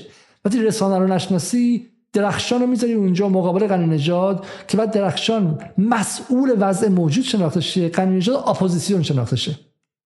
یعنی منم یا عمدن افق این کار کرده خواسته قنی نژاد رو تطهیر کنه و بهش پاس گل بده یا اینکه درکش از رسانه اینه. مثلا نمی‌فهمه که یه آدم چم نامنسجم نامفهومی که به حرفی برای گفتن نداره مثل درخشان رو می‌ذاره اونجا و بعد میگه آ مسئول وضعیت تویی. با مسئول وضعیت قرن نژاده. اونه که ایران رو از سال 68 تا حالا به این روز در آورده. ایران امروز خیابونای تهران اقتصاد ایران دلار 70 هزار تومان 50 هزار تومان مال غنی نژاده. مال غنی نژاد مال غنی نژادیزمه. مال غنی نژادی شدن وضعیت ایرانه. نکته بعدی این که برای اینکه بفهمیم که غنی نژاد چه تکنیک های مقالطه گرانه ای داره مثل همه نولیبرال ها یک به مارکسیست حمله می‌کنه. مارکسیست کجا سلام به من نشون بدید.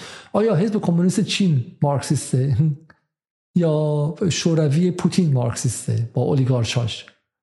مارکسیسمی که 1989 از بین رفته یعنی 33 سال پیش از بین رفته رو اینا هنوز بهش سنگ می‌زنن. به اسم اون به اسم مارکس. مثل اینکه من بگم وضعیت امروز رو ساواکیا دارن درست می‌کنن. مرگ بر ساواکی این ساواکیا نمی‌ذارن جمهوری اسلامی کارش انجام بده. همینقدر مهم خب با حمله به با حمله به مارکسیستا مرتب خب رد خودش رو در ساخت وضع موجود گم می‌کنه. درسته؟ و یکی هم بعض مهم اینه که میگه آقا این سرمایه‌داری تو بخاطر ایران 1402 از 1365 سرمایه‌داران تره از 1370 سرمایه‌داران تره میگه نه این هنوز کافی نیستش. و سرمایه‌داری تو کجا مدل تو کجاست؟ هیچ جای دنیا وجود نداره. این مقالطه پس از مقالطه. خب پس وقتی میگیم قرن نژاد این چی؟ یعنی همین ها این شمس الدین حسینی ها یعنی طبیبیان ها یعنی طیب ها یعنی مدنی زاده یعنی دانشگاه سندی شریف یعنی تکنسیان یعنی, یعنی تکنوکراسی امروز ایران یعنی بیژن زنگنه یعنی آخوندی یعنی وزارت مسکن یعنی وزارت بهداشت یعنی بیمارستان های خصوصی یعنی مدرسه های خصوصی. یعنی وزارت آموزش عالی که پولدارها به شریف و دانشگاه تهران میرن و بقیه نمیرن. یعنی این سیستمی که آدم ها روی پای بقیه وای میستن قارت می‌کنن. میرن بالای لدر بالای لردبون و بعدم از نردبون میرن خارج کشور و پول رو به همراه خودشون به مرکز یا به به شکلی مرکز امپراتوری می‌برن.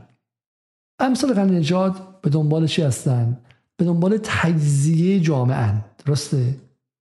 اینها با جامعه مخالفن. با همبستگی اجتماعی مخالفن. با نزدیک بودن جامعه به همدیگه مخالفن. این جامعه ای میگن جامعه توده‌ایه. بعد فرد باشه فردیت باشه. ولی ولی مثلا اینکه جامعه می‌تونه ای نباشه ولی انسجام درونی داشته باشه. وقتی که آمریکا میاد تحریمش کنه می‌تونه محکم جلوش وایسه. وقتی دشمن خارجی میاد می‌تونه محکم جلوش وایسه. کرونا میاد می‌تونه محکم جلوش وایسه.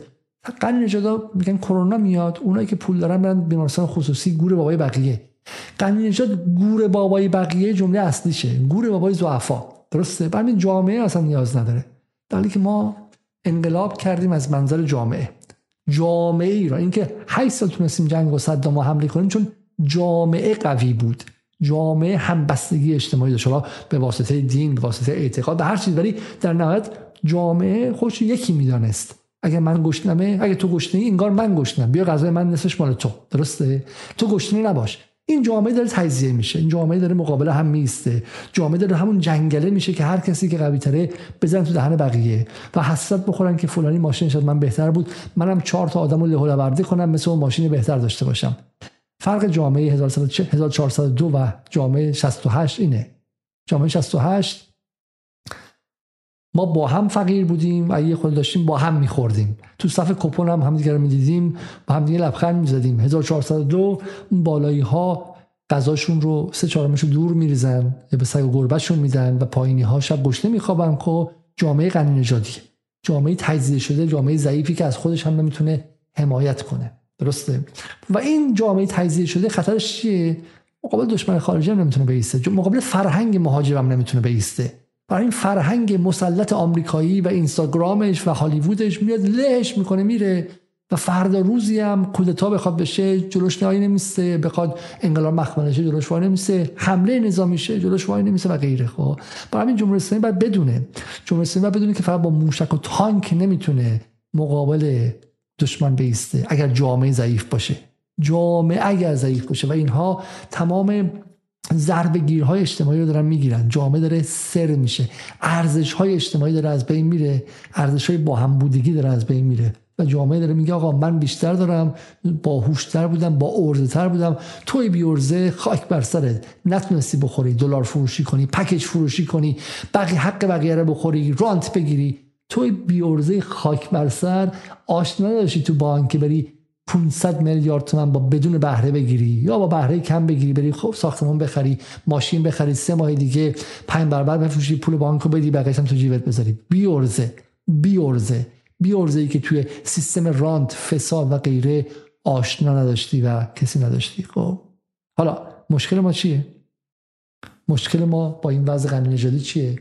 وضع نژادی که در داخل این سطح نابرابری این سطح دزدی از انقلاب نابودی انقلاب این سطح قارت سازمان یافته 33 سال گذشته این سطح انباشت اولیه پرفساد این سطح ضد انقلاب ضد خمینی ضد جمهوری اسلامی به اسم جمهوری اسلامی البته ضد جمهوری اسلامی ضد اون چیزی جمهوری اسلامی در دهه 60 بود. و در خدمت آمریکا. ایران ضعیف در خدمت آمریکا. ایرانی که صبح میره در سوریه با آمریکا سر چشم به چشم میشه. شب توی یمن با آمریکا و سعودی چشم به چشم میشه. بعد از ظهر توی فلسطین با آمریکا چشم به چشم میشه و اسرائیلش. تو اوکراین از در پشتی با ناتو و آمریکا سر به چشم میشه و بعد در تمامی این ساعات به واسطه اقتصادش داره آمریکایی تر میشه. دلار آمریکا داره قوی تر میشه هر لحظه. فرهنگ آمریکا هم داره همراه اقتصاد و زیربنا میاد. جمهوری اسلامی حتی نمی‌فهمه که از کجا خورده؟ این نکته جالبیه. این می‌خوام بهش بگم اینو. جمهوری اسلامی حتی متوجه نیستش که از کجا داره می‌خوره. مثلا داستان مسئولیت های دانش آموزانه. هرچی میگردن پیدا نمی‌کنن. چون پدیده پیچیده و قنی نجات داره این دولت ملت رو ضعیف می‌کنه. دولت ملت رو ضعیف دولت ملت نمی‌خواد. چون به جهانی شدن اقتصاد معتقده و به سرمایه‌داری جهانی. اونم در زمانی. در یک بزنگاه تاریخی تکرار می‌کنیم ما در جدال تکرار می‌کنیم تکرار می‌کنیم. در یک بزنگاه تاریخی که هزار سال برای یک ملت اتفاق میفته در لحظه تغییر نظم جهانی. لحظه ای که بدون یک دولت قوی نمی‌تونیم از این بزنگاه عبور کنیم. نگاه کنیم به دولت های دیگه که دارن تو این بزنگاه بازی سازی و جریان سازی می‌کنن. دولت قوی چین. دولتی که سرمایه‌داری است. اما قویه به سرمایه‌دارش میگه باید چیکار کن چیکار نکن. و مواظب به سرمایه‌دار دزدی نکنه پول خارج نکنه فرار سرمایه نکنه. به شکلی باعث شورش نشه باعث ناامنی داخلی نشه با دشمن خارجی همکاری نکنه. سرمایه‌داری در خدمت دولت ملت نه سرمایه‌داری که سوار دولت ملت شه. روسیه روسیه که ولنگار بود تا حدی مقرر زدایی غیره. ولی افسار کشید پوتین. و ببینید تو این یک سال چه کار کرد. هند. حتی حتی برزیل لولا. دولتایی که دارن قوی میشن که بتونن بازی سازی کنن. و تو این وسط قنیجات میگه دولت ایران از اینم خاک بر سرتر شو ضعیفتر شو سهمت از بودجه عمومی کمتر شه نقدینگی هم وجود نیار برو کنار. در این در این لحظه بسیار مهم تاریخی که دولت باید بتونه وایسه بگه آقا امروز آمریکا می‌خواد به واسطه بنزین تو ایران شورش به وجود بیاره. من بنزین رو گرون نمی‌کنم خب؟ برای اینکه بنزین گرون میشه آبان 98 میشه اون شورش داخلی اون بی‌ثباتی هزینهش بر تاریخ ایران بیشتره. من الان گرونش نمی‌کنم. دولت باید تصمیم بگیره. دولت اجایل و چابکی که بعد هر لحظه بتونه تصمیم بگیره که برای منفعت دراز مدتتر تاریخ ایران باید کار کنیم رو میگه برو کنار. دولت ایران تو فقط وظیفه داری که هزینه ها رو کم کنی همه چی آزادسازی کنی مولد سازی کنی بفروشی بره بدی بره. خودت دست خالی بمونی دست از پد راستن ندونی که باید چی کار کنی. چرا؟ چون این متف... متعلق به اون نظم قدیمی آمریکا محوره. با تفکر قرن نژادیسم با این تفکر نئولیبرالی اینجوری که در دولت رئیسی مفصل زیاده ما در این لحظه گذار مشکل خواهیم داشت. ما در این گذار تاریخی به جای اینکه بازیگر و بازی ساز باشیم ما به مشکل خواهیم خورد. مثل همین الان. حالا من اینو می‌خوام بگم. ببینید تمام ایده حسن روحانی و اطرافیانش از سال 90 به بعد چی بود؟ از 88 به بعد چی بود؟ از 84 به بعد رفسنجانی ایدش چی بود؟ از 8 از 76 به بعد چی بود؟ تن صدایی بدیم بره خل اصلاح کنیم مقابل آمریکا. آمریکا ما رو بیاره تو بازی اقتصاد جهانی. برجام رفتن زدن. برجام خراب شد. ایده دوم نداشتن. وایسیم چیکار کنیم؟ برجام احیاشه. ترامپ بره نفر بعدی بیاد ایده حکمرانی بخش عمده جامعه سیاسی ایران و تکنوکراسی ایران چی بود؟ برجام احیای برجام. افیتی فقیر. این ور هم من بگم که بند خدا آی رئیسی ایده خاصی از حکمرانی نداره. ایدهش اینه که خب قوا همه الان با هم دیگه هم دست سازی شده دیگه و یک دست سازی شده. بریم یک دست سازی کنیم مشکلات منطقه رو حل کنیم گردش به شرق انجام بدیم تا یه حد زیادی. اگرم شد برجام رو هم از موضع قویتر انجام بدیم با یه نگاه امنیتی و نظامی قوای امنیتی نظامی رو هم زیاد کنیم و بعد مسائل حل میشه. و مسائل حل نشده. الان 19 ماه گذشته 20 ماه گذشته از استقرار رئیسی و مسائل حل نشده. چرا حل نشده؟ چیزی که رئیسی نمی‌بینه چیزی که استیت و حکومت ایران نمی‌بینه اینه که کودتای خزنده قانون نجات و قانون ها سالها شروع شده و در همه جا وجود داره. این رو که نمی‌بینه نمی‌تونه ببینه. نمی‌تونه ببینه که در سازمان برنامه بودجهش این بوده. در بانک های خصوصیش این بوده در بانک های خصولتیش این بوده. در بنیادهایی که اسمشون امام مستضعفان و صداد فرمان اجرایی غیره این تفکر بوده. خب، و اینا همشون در خدمت نظم دلاری هستن اینا همشون مشغول همین دولت ستیزی هستن. اینها در خدمت دولت ملت نیستن. این در خدمت اینن که چی سود بیشتری داره میارد؟ سود لحظه ای اون هم نه سود دراز مدت. برای همین که رئیسی نمی‌تونه مسئله رو حل کنه. برای همین رئیسی می‌خواد تورم پایین بیاد ولی عقلش نمی‌رسه. می‌خواد تولید بره بالا ولی نمی‌تونه بفهمه چون همه مشغول دولت دلال بازی هستن. حتی شرکت های بزرگ نیمه دولتی و دولتی. سوالی که من دارم می‌پرسم اینه. آیا رئیسی آیا می‌تونه از اقتصاد ایران غنی نجات زدایی کنه؟ آیا می‌تونه چیزی که آقای خمینی گفت گفت اون ثروتمندها به این راحتی متنبه نمیشن. آیا آماده جنگ هست؟ با غنی نژادیسم در اقتصاد ایران. کسی که معتقد دولت و بره کنار هیچ نقشی نداشته باشه. قانون اساسی رو هم بریزن به دور رفراندوم برگزار کنن. رفراندوم برگزار کنن که آقا قانون اساسی بره کنار مسکن و بهداشت و اینها برای فقرا کلا از بین بره. پولدارا هر کاری خواستن بکنن. رفراندوم حسن روحانی رفراندوم آقای قنی اینه. اصل رفراندومش اینه مردم. رفراندوم قنی نژاد روحانی زنگنه اعتماد شرق اصلش اینه. قانون اساسی ببره کنار. اون ورم بدون رفراندوم داره همین کارو می‌کنه. مخبر هم همه همین کار داره می‌کنه. آقای مخبر با اصل 43 چی کار کرده؟ آقای مخبر با اصل 43 چی کار کرده؟ اما سوال بعدی اینه. ای آقایون من از اقتصاددانان جریان اصلی در ایران می‌پرسم. نه از چپ و نهادگرا و غیره. از اقتصاددان جریان اصلی می‌پرسم. اقتصاددان معتدل وسطی. آیا شما با آقای قنیجاد موافقید آیا شما معتقدید که کودتای 28 مرداد کار خوبی بودش؟ آیا شما معتقدید که مصدق حالا چون نمازش دیر میخوندش روزه نمی‌گیره نمی‌دونم بالا این چیزایی که پشتش میگن یا نمیگن مصدق اشتباه کرد که نفت از انگلیسی در آورد باید میذاشت نفت از انگلیسی ها بمونه؟ آیا شما چی هستید؟ آیا شما از کودتای آمریکا و ایلان ماسک توی بولیوی دفاع می‌کنید؟ معتقدید که خصوصی باشه بهتر از این دست ملت باشه؟ اصل ماجرا اینه. آیا شما هم معتقدید که قنی راست میگه و باید منابع ایران رو دست شرکت های خصوصی داد و حتی نفت ایران نباید دست دولت ایران باشه؟ انتخاب ها خیلی انتخاب های پیچیده ای نیستش. رفراندوم قانون جهاد کودتای 28 مرداد و سال 88 و کودتاهایی که در آینده خواهیم دید همین امسال سال دیگه خواهیم دید. اینها به اسم پشتش همین خواست اقتصاد سیاسی که شما هم دارید. و آیا شما وقتش نیست که مقابل قرنجاد بیستید؟ حرفایی که قرنجاد تو این گفته زد خیلی حرفای ساده ای بود.